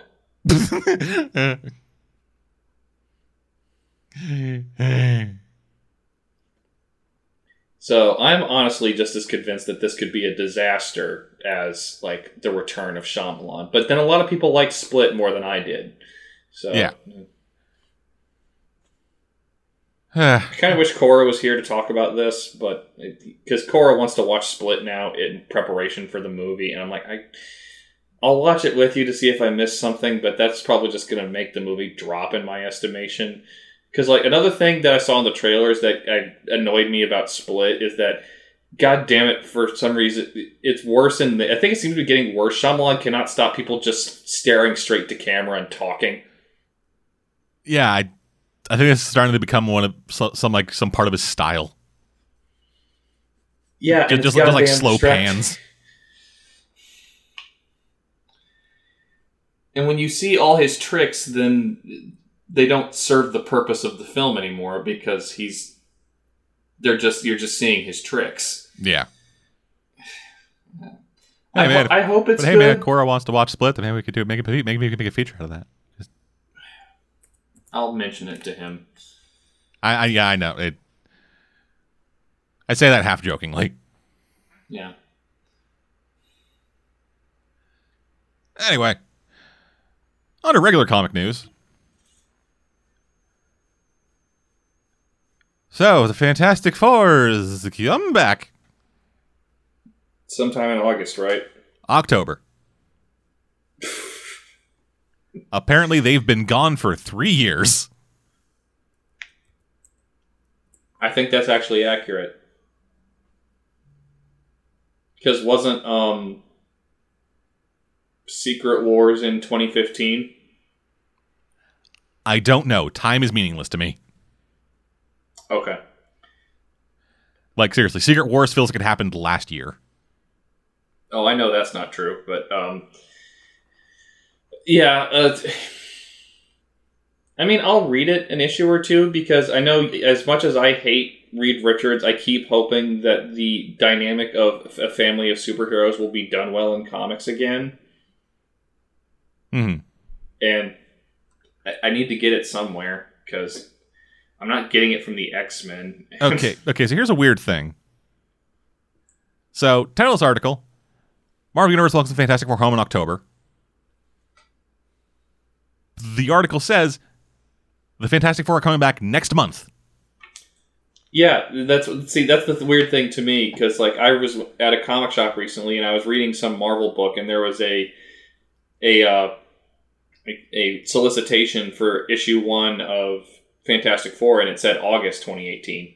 Yeah, and then this, and then the solicitation they have linked to this article is for Fantastic Four number three. Ah. So who the fuck knows? Anyway, there's gonna be a brand there's gonna be a brand new Fantastic Four series uh, coming in either August or Soon. October. Soon. Yeah, uh, written by Dan Slott with art by Sara Pichelli. The art doesn't look bad from what I've seen. But yeah, it's Sara Pichelli. Yeah. She's a great artist. And hey, Dan Slott's writing something that isn't Spider Man. Maybe he'll get his fun back. Or like, just picture this if you will. This series go. The series gets ten issues in, and then switches over to Future Foundation featuring Spider Man. just bring that concept back. To be fair, that wasn't a bad concept. No, it's not. But still, just imagine. Because he leaves Spider Man to write a different book and then inject Spider Man into it. Yeah. But granted, uh, and that's another author that's been kind of screwed over by Marvel who created that concept for them, Matt Fraction. Yeah, fu- what happened to him, man? I haven't seen him in a while. Uh, I think he's just working on um, what's that book for uh, Image? Uh, Sex Criminals? Criminals? I think that's all he's working on. I'd have to check his IMDb page. Yeah. Anyway, uh, yeah. So this is coming up. Um, apparently, apparently, while the while the book will be starting out with issue one in August, I should read this article now, it seems like the actual fucking reunion of all the Fantastic Four people is coming in issue three. Because yeah, that makes sense. You bring in Fantastic Four, have a book called Fantastic Four, and don't introduce Fantastic Four until the third issue. Okay, to be fair, they did this once before uh, when they actually had like a mini series to bring back the Fantastic Four after a hiatus in the uh, late 90s, early 2000s, where they had like one, two, three, four on the four issues.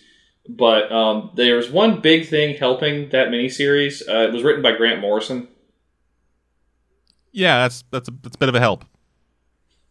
It's a bit of a get.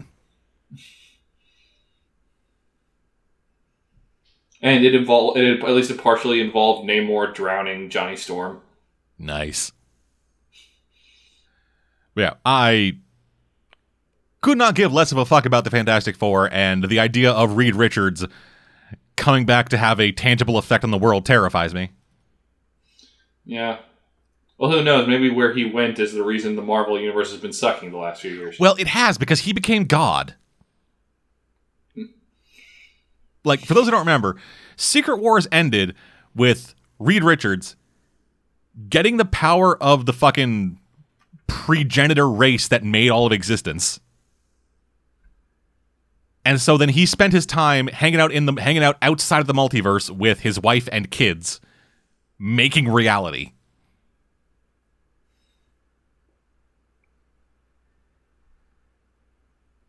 So that Yeah. is yeah, so I don't know what's happening with this. Um, I would pay good money. I would I would sincerely buy this book if it came back and it was and it was fucking Sue, Valeria, and Richard, or what? Fuck, what's his name? Fucking is the kid Franklin. Franklin, yeah, Franklin Richards. Yeah, Franklin Richards. I got his I got his last name and first name confused. But yeah, if it just came back and it was just fucking Sue, Valeria, and Franklin just carrying Reed's head in a pike. Just we got sick of living in this fucking bullshit world, so we killed him and came back. Just I know that won't happen because it's A too stupid and B too interesting. But still, I'd like that. It would make me feel better.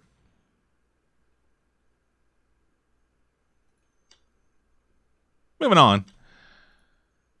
Uh, so, Ted Adams, uh, one of the co founders and for a long time the CEO of IDW Publishing, has decided to step down from his role uh, as, as CEO of IDW.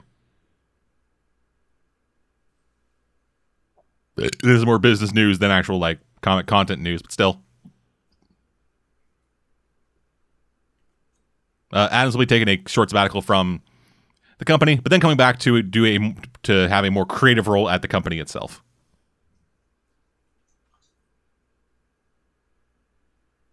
So yeah, there's that. Top piece of news, really stupid. Marvel Zombies is coming back. Sure, why not? We're getting a rebooted franchise. Well, at this point, you might as well because the continuity of that series is so fucked. Who knows? Didn't, the- didn't one of the last series involve tying together like the Marvel Apes universe with the Marvel Zombies? Who the fuck knows? Anyway, yeah, so this is uh, coming out. We're getting a new series in October.